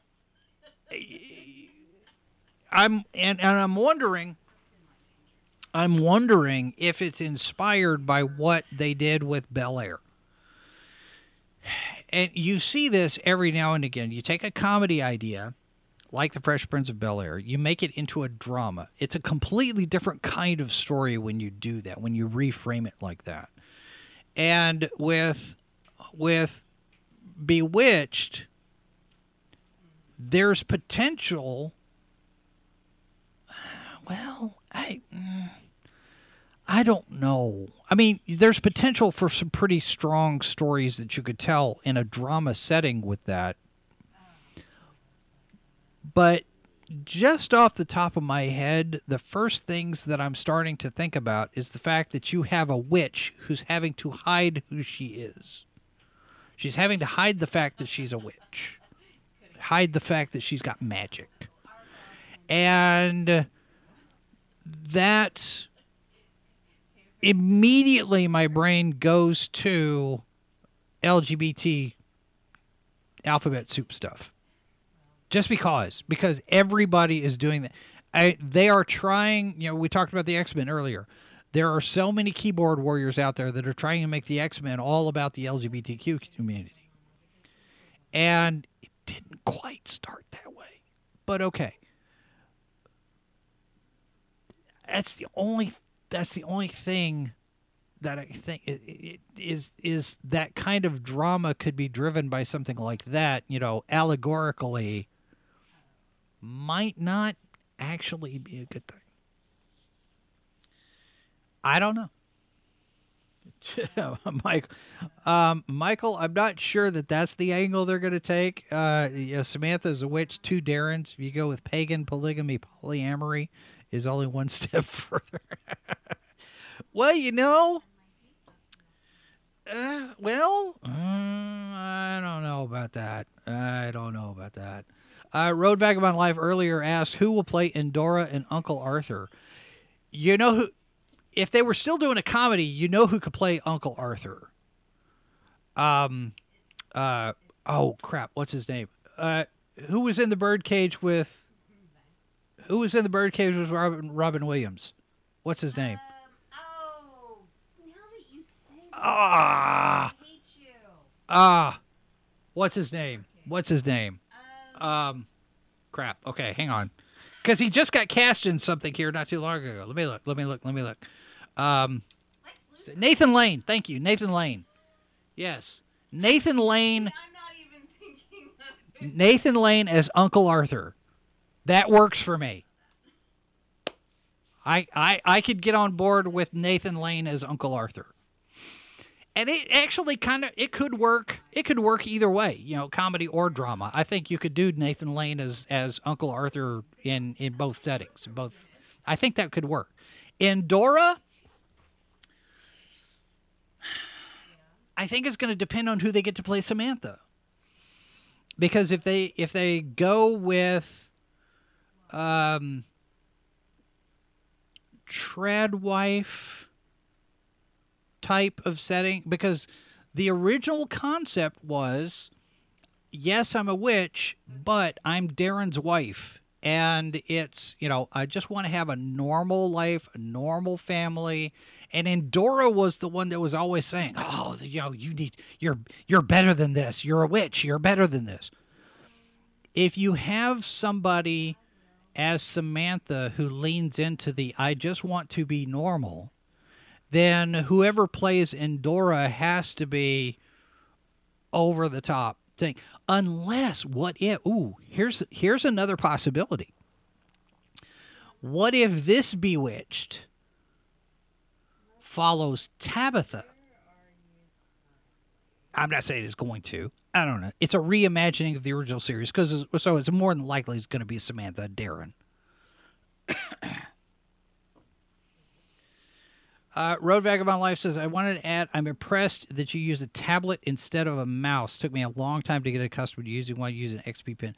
I, this this uh, this is one of those things where uh, I use this tablet here uh, mainly because of my work in graphic design, Photoshop, uh, video editing, and this is this is how we did it in the TV stations where I've worked and you just start you just start getting used to it. And it gives you a little bit more control especially if you're working in photoshop it gives you a little bit more control than you would otherwise have with just a regular mouse. You know because i have i have i have mice. I have i have i have mice too but uh, the pen tablet gives me a little bit more specific control especially when i'm doing masks or if i'm erasing stuff and you know trimming stuff out. So uh, Keely says it's sad that there wasn't an I Dream of Jeannie movie and reboot. There actually was. It wasn't a reboot. It was a sequel. There were two of them. Two? Two movies? At least two movies. Um, there was there were reunion movies back in the day. That's how they did them. They did reunion movies. You had well, yeah, the Brady Bunch did a bunch of stuff, but there were I think it, I think two I Dream of Jeannie movies. One of them was, you know, I Dream of Jeannie 15 years later or something. And then they did another I Dream of Jeannie where Wayne Rogers replaced Larry Hagman as Tony. And in that movie, they had to set up for whatever whatever the scenario was. Tony ended up getting his memory erased, and he never. He, they fixed it so he never met Jeannie. And some something some plot device thing, and so she ends up at the end of the movie. She bumps into him, and and there's the hint that they're going to meet again and and go into uh, things. So, uh, so yeah, there's been a couple of uh, a couple of things uh, for I Dream of Jeannie. There hasn't been a full blown reboot. Um, so uh, that's that's something to uh, to look at. So um, yes, you have something there. So just when you get a thought, um, look at your phone. Yeah, I just saw that. Apparently, the car's touch and go. so, all right. So, so my kid gets in gets in touch with us. Apparently, the catalytic converter on his car is either someone tried to steal it. Either somebody tried. Well, I talked to him after. He said he, he said that either somebody started to try to take it and got interrupted and spooked off, or because you're because this is the car that got stolen and the catalytic converter was taken from it the first time. So this is a replacement catalytic converter. He says the guy who was looking at it thinks that maybe it wasn't attached properly. So it may not be that somebody tried to steal it, it may just be falling off because it was installed badly. And now it's kind of dragging. And now it's kind of apparently. drag. All right. Well, that's that's uh, that's And the thing. So I may have to go deal with that. His shift tonight because he, the car's What time? What time's the shift? Six. Well, it, we could. oh, I'm, anyway, we'll address that later. Live television, ladies and gentlemen. Live television, live problems, no aliens involved, unfortunately. I tell We're ya, waiting I for it. tell We really need it. Uh, new a new project. Uh, this is a, a new a new thing. We'll do this, and then maybe we'll cut it short so I could go help him out. Uh, Amazon Prime Video snaps up international rights to Flying Lotus's sci-fi thriller Ash, starring Eiza Gonzalez and Aaron Paul. This is Deadline uh, today. Uh, in the biggest acquisition to emerge so far at the nascent EFM, so I guess European film market, we understand Amazon Prime Video has sewn up a deal with XYZ for international rights to Eiza Gonzalez and Aaron Paul's sci fi thriller Ash, the sophomore feature from producer, rapper, and filmmaker Flying Lotus.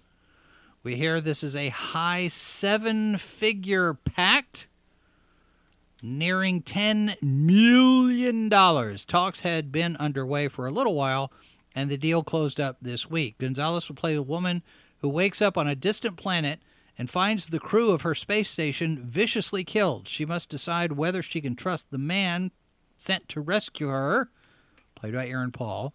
Uh, Iko Uwais, uh, Beulah Koale, and Kate Elliott also star. Movie is in post production. Okay, so couple of things here.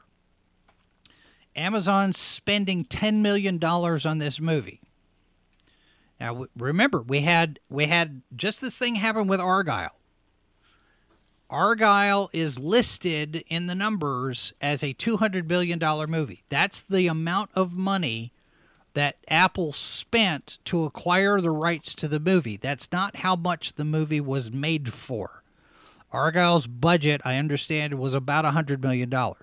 Now, if Prime Video, if Amazon Prime is spending $10 million to acquire this picture, then maybe, maybe, just maybe, possibly, this is what we've been talking about Hollywood needs a small budget, self contained, smaller production that doesn't cost an arm and a leg and a head and three scalps and your and your firstborn child sign sign your life away in blood or maybe we're we're getting the inexpensive sci-fi movies coming back Or you can take the 10 million. It's kind of like when you go out and you go shopping and you're looking at your options. You can get the movie that may be, you know, you know, hey, that sounds great. Or you can get one episode of She-Hulk. we're not getting any more episodes of she-hulk No, I'm just saying for the 10 million dollars. She-Hulk's gone, baby. That's right. All right, we're going to be gone. Um, I'm not. I'm going. To, I'm going to look into more on this whole thing about morph being non-binary or whatnot. Um, if that's true, then that might be a problem. But we'll look.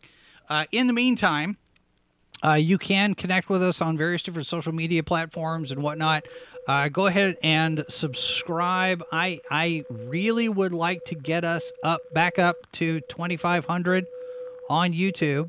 Uh, we're not there. We're at 24.99.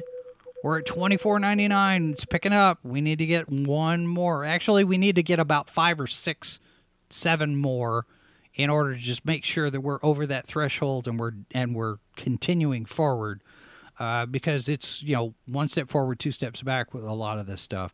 Um, there's a newsletter you can sign up for. Of course, you can always send us an email live from the bunker at sci-fi and we will be back tomorrow with open line. Today's Thursday, right? Yeah, open line Friday tomorrow. And then we'll do it all again next week. David Levine's going to be here. Harry Turtledove will be here. Christopher Ruocchio will be here. So that's we're almost full next week too. And we will just keep going, I guess. I don't know. We'll see. All right. That's it for us today. Thanks very much for being here, folks. Remember, the the the politicians hate you. Some of them are scared of you. The media lies to you. Don't trust the bankers very much either. But God has a plan for you, and He does. Sometimes it takes a while to find it, but He's got one for you. And there are four lights. This has been a presentation of Sci Fi for Me Radio, copyright 2024 by Flaming Dog Media, LLC. All rights reserved. No portion of this program may be retransmitted without the express written consent of Flaming Dog Media. You're listening to Sci Fi for Me Radio.